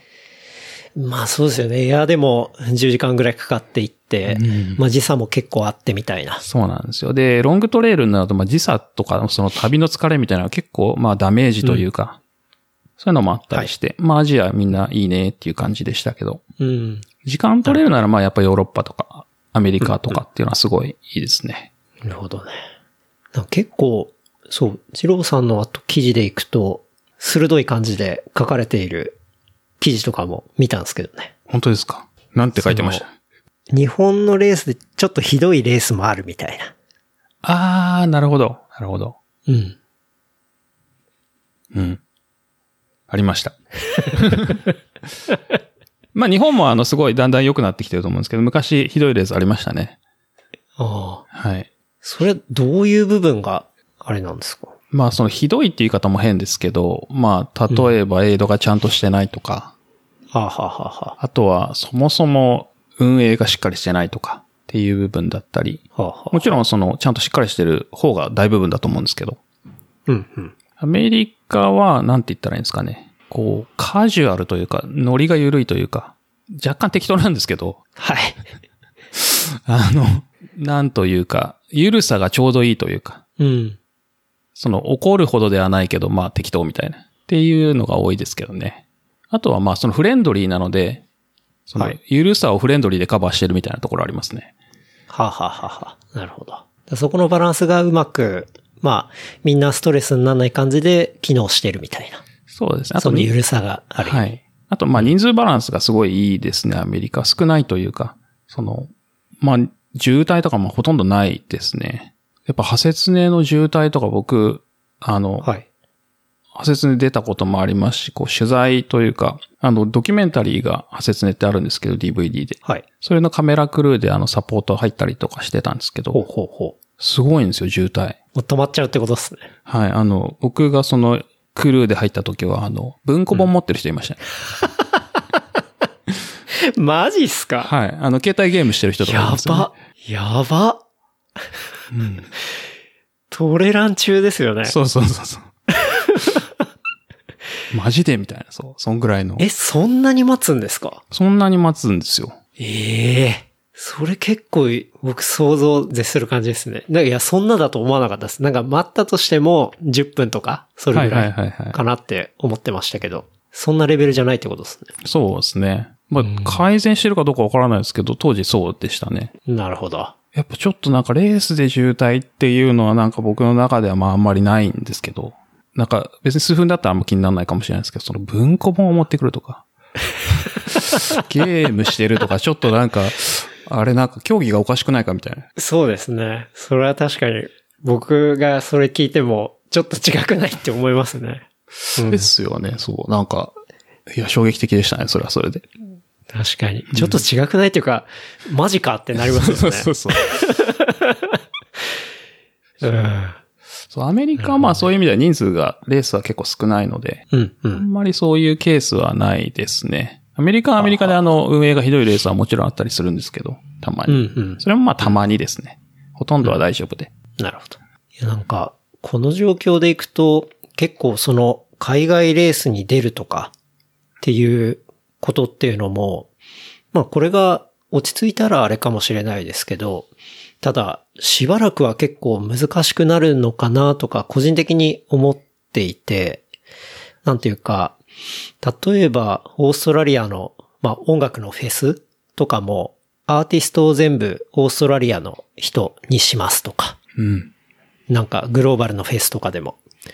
そうですなんね。かそういう動きもあったりして、まあそのうち全然大丈夫になっていくと思いたいんですけど、うんうんなんか直近でいくと結構難しくなっていく中で、まあ日本にいる人の話ですけど、そうなってくると、やっぱり国内レースっていうのが、まあ多く出れる大会になってくるのかななんて思っていて、まあそうなってきた時に、こう、なんていうんですかね。そういういい部分でのノリとかっていうのが、まあ国内レースにも、まあ当然そういうレースもいっぱいあると思いますけど、まあ増えたりとかしたらもっと面白くなるのかなとか、なんか、その二郎さんのブログ見てて思ったんですよね。なるほど。うん。まあ、確かにもう本当どうなるか全然わかんないですよね。うん。なんか、それこそ今でも、確かアメリカは日本から来れるんですよね。けど、あの、2週間隔離されちゃうとか、隔離しなきゃいけないというか。うん。で、アメリカから日本は多分行けないですよね、そもそも。確あか、もう行けないんでしたっけ確かなんか成田であの、段ボールベッドみたいに乗る、 あそこで2週間とかじゃないのかな。あの、日本人は大丈夫なんですよ。ああ、そっか。そういうことですか。外国人が多分今入れない。ですよね。うん。で、アメリカは多分その外国人、まあ日本人でも入れるんですけど、まあ2週間隔離とかだったり。はい、はい。でもそのうち、まあそれはなくなると思いますけど、なんというかこう、レースっていうふうに考えると、うん。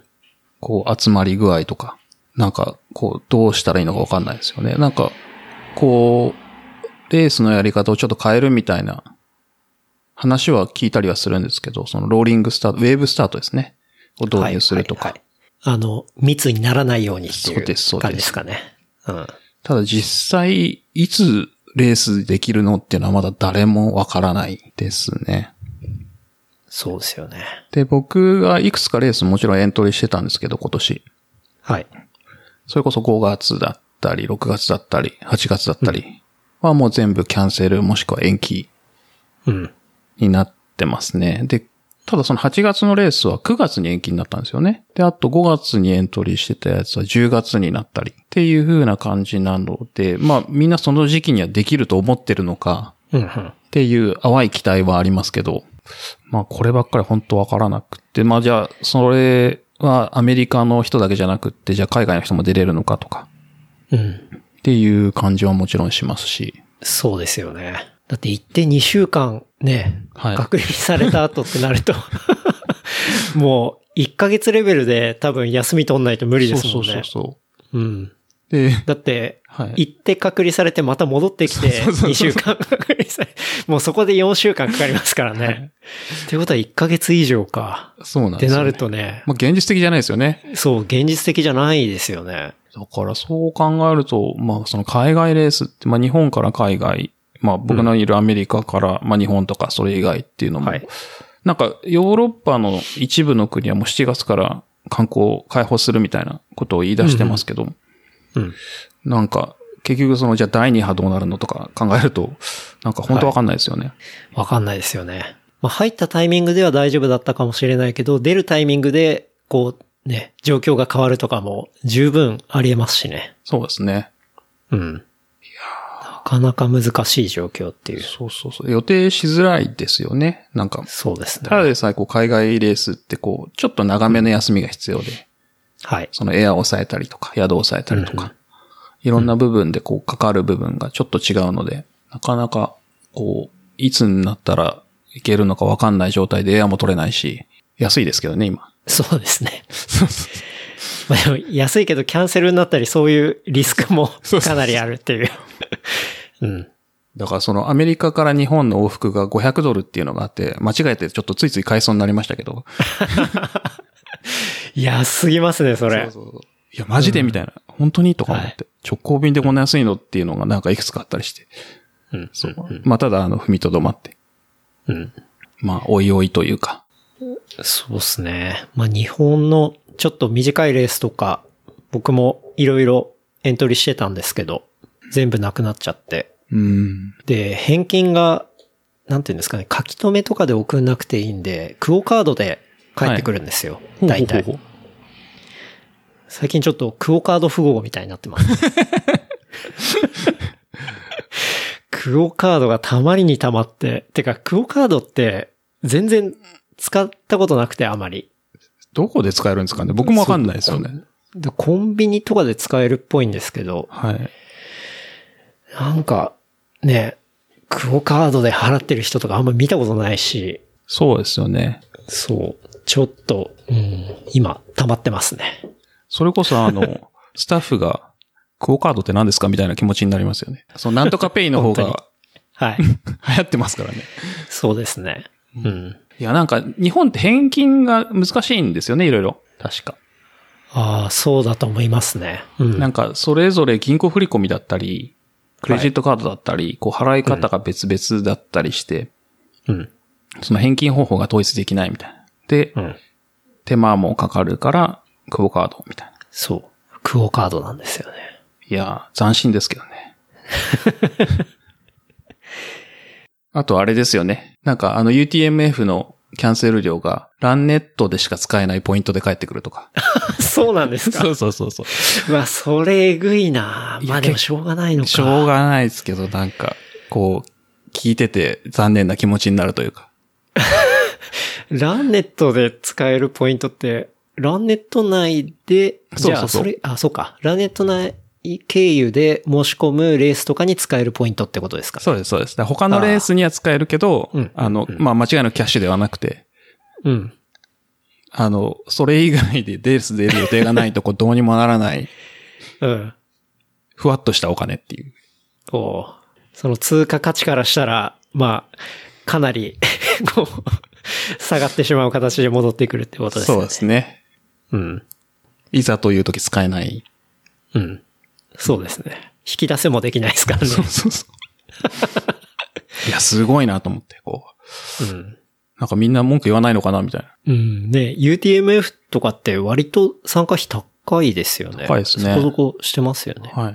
まあでも運営側も大変ですよね。本当に。そうですね。この状況でいや本当なんというか、こう、レースをして、こう、人を集めたり、まあ、お金を集めて、人を集めて、開催するっていう。うん。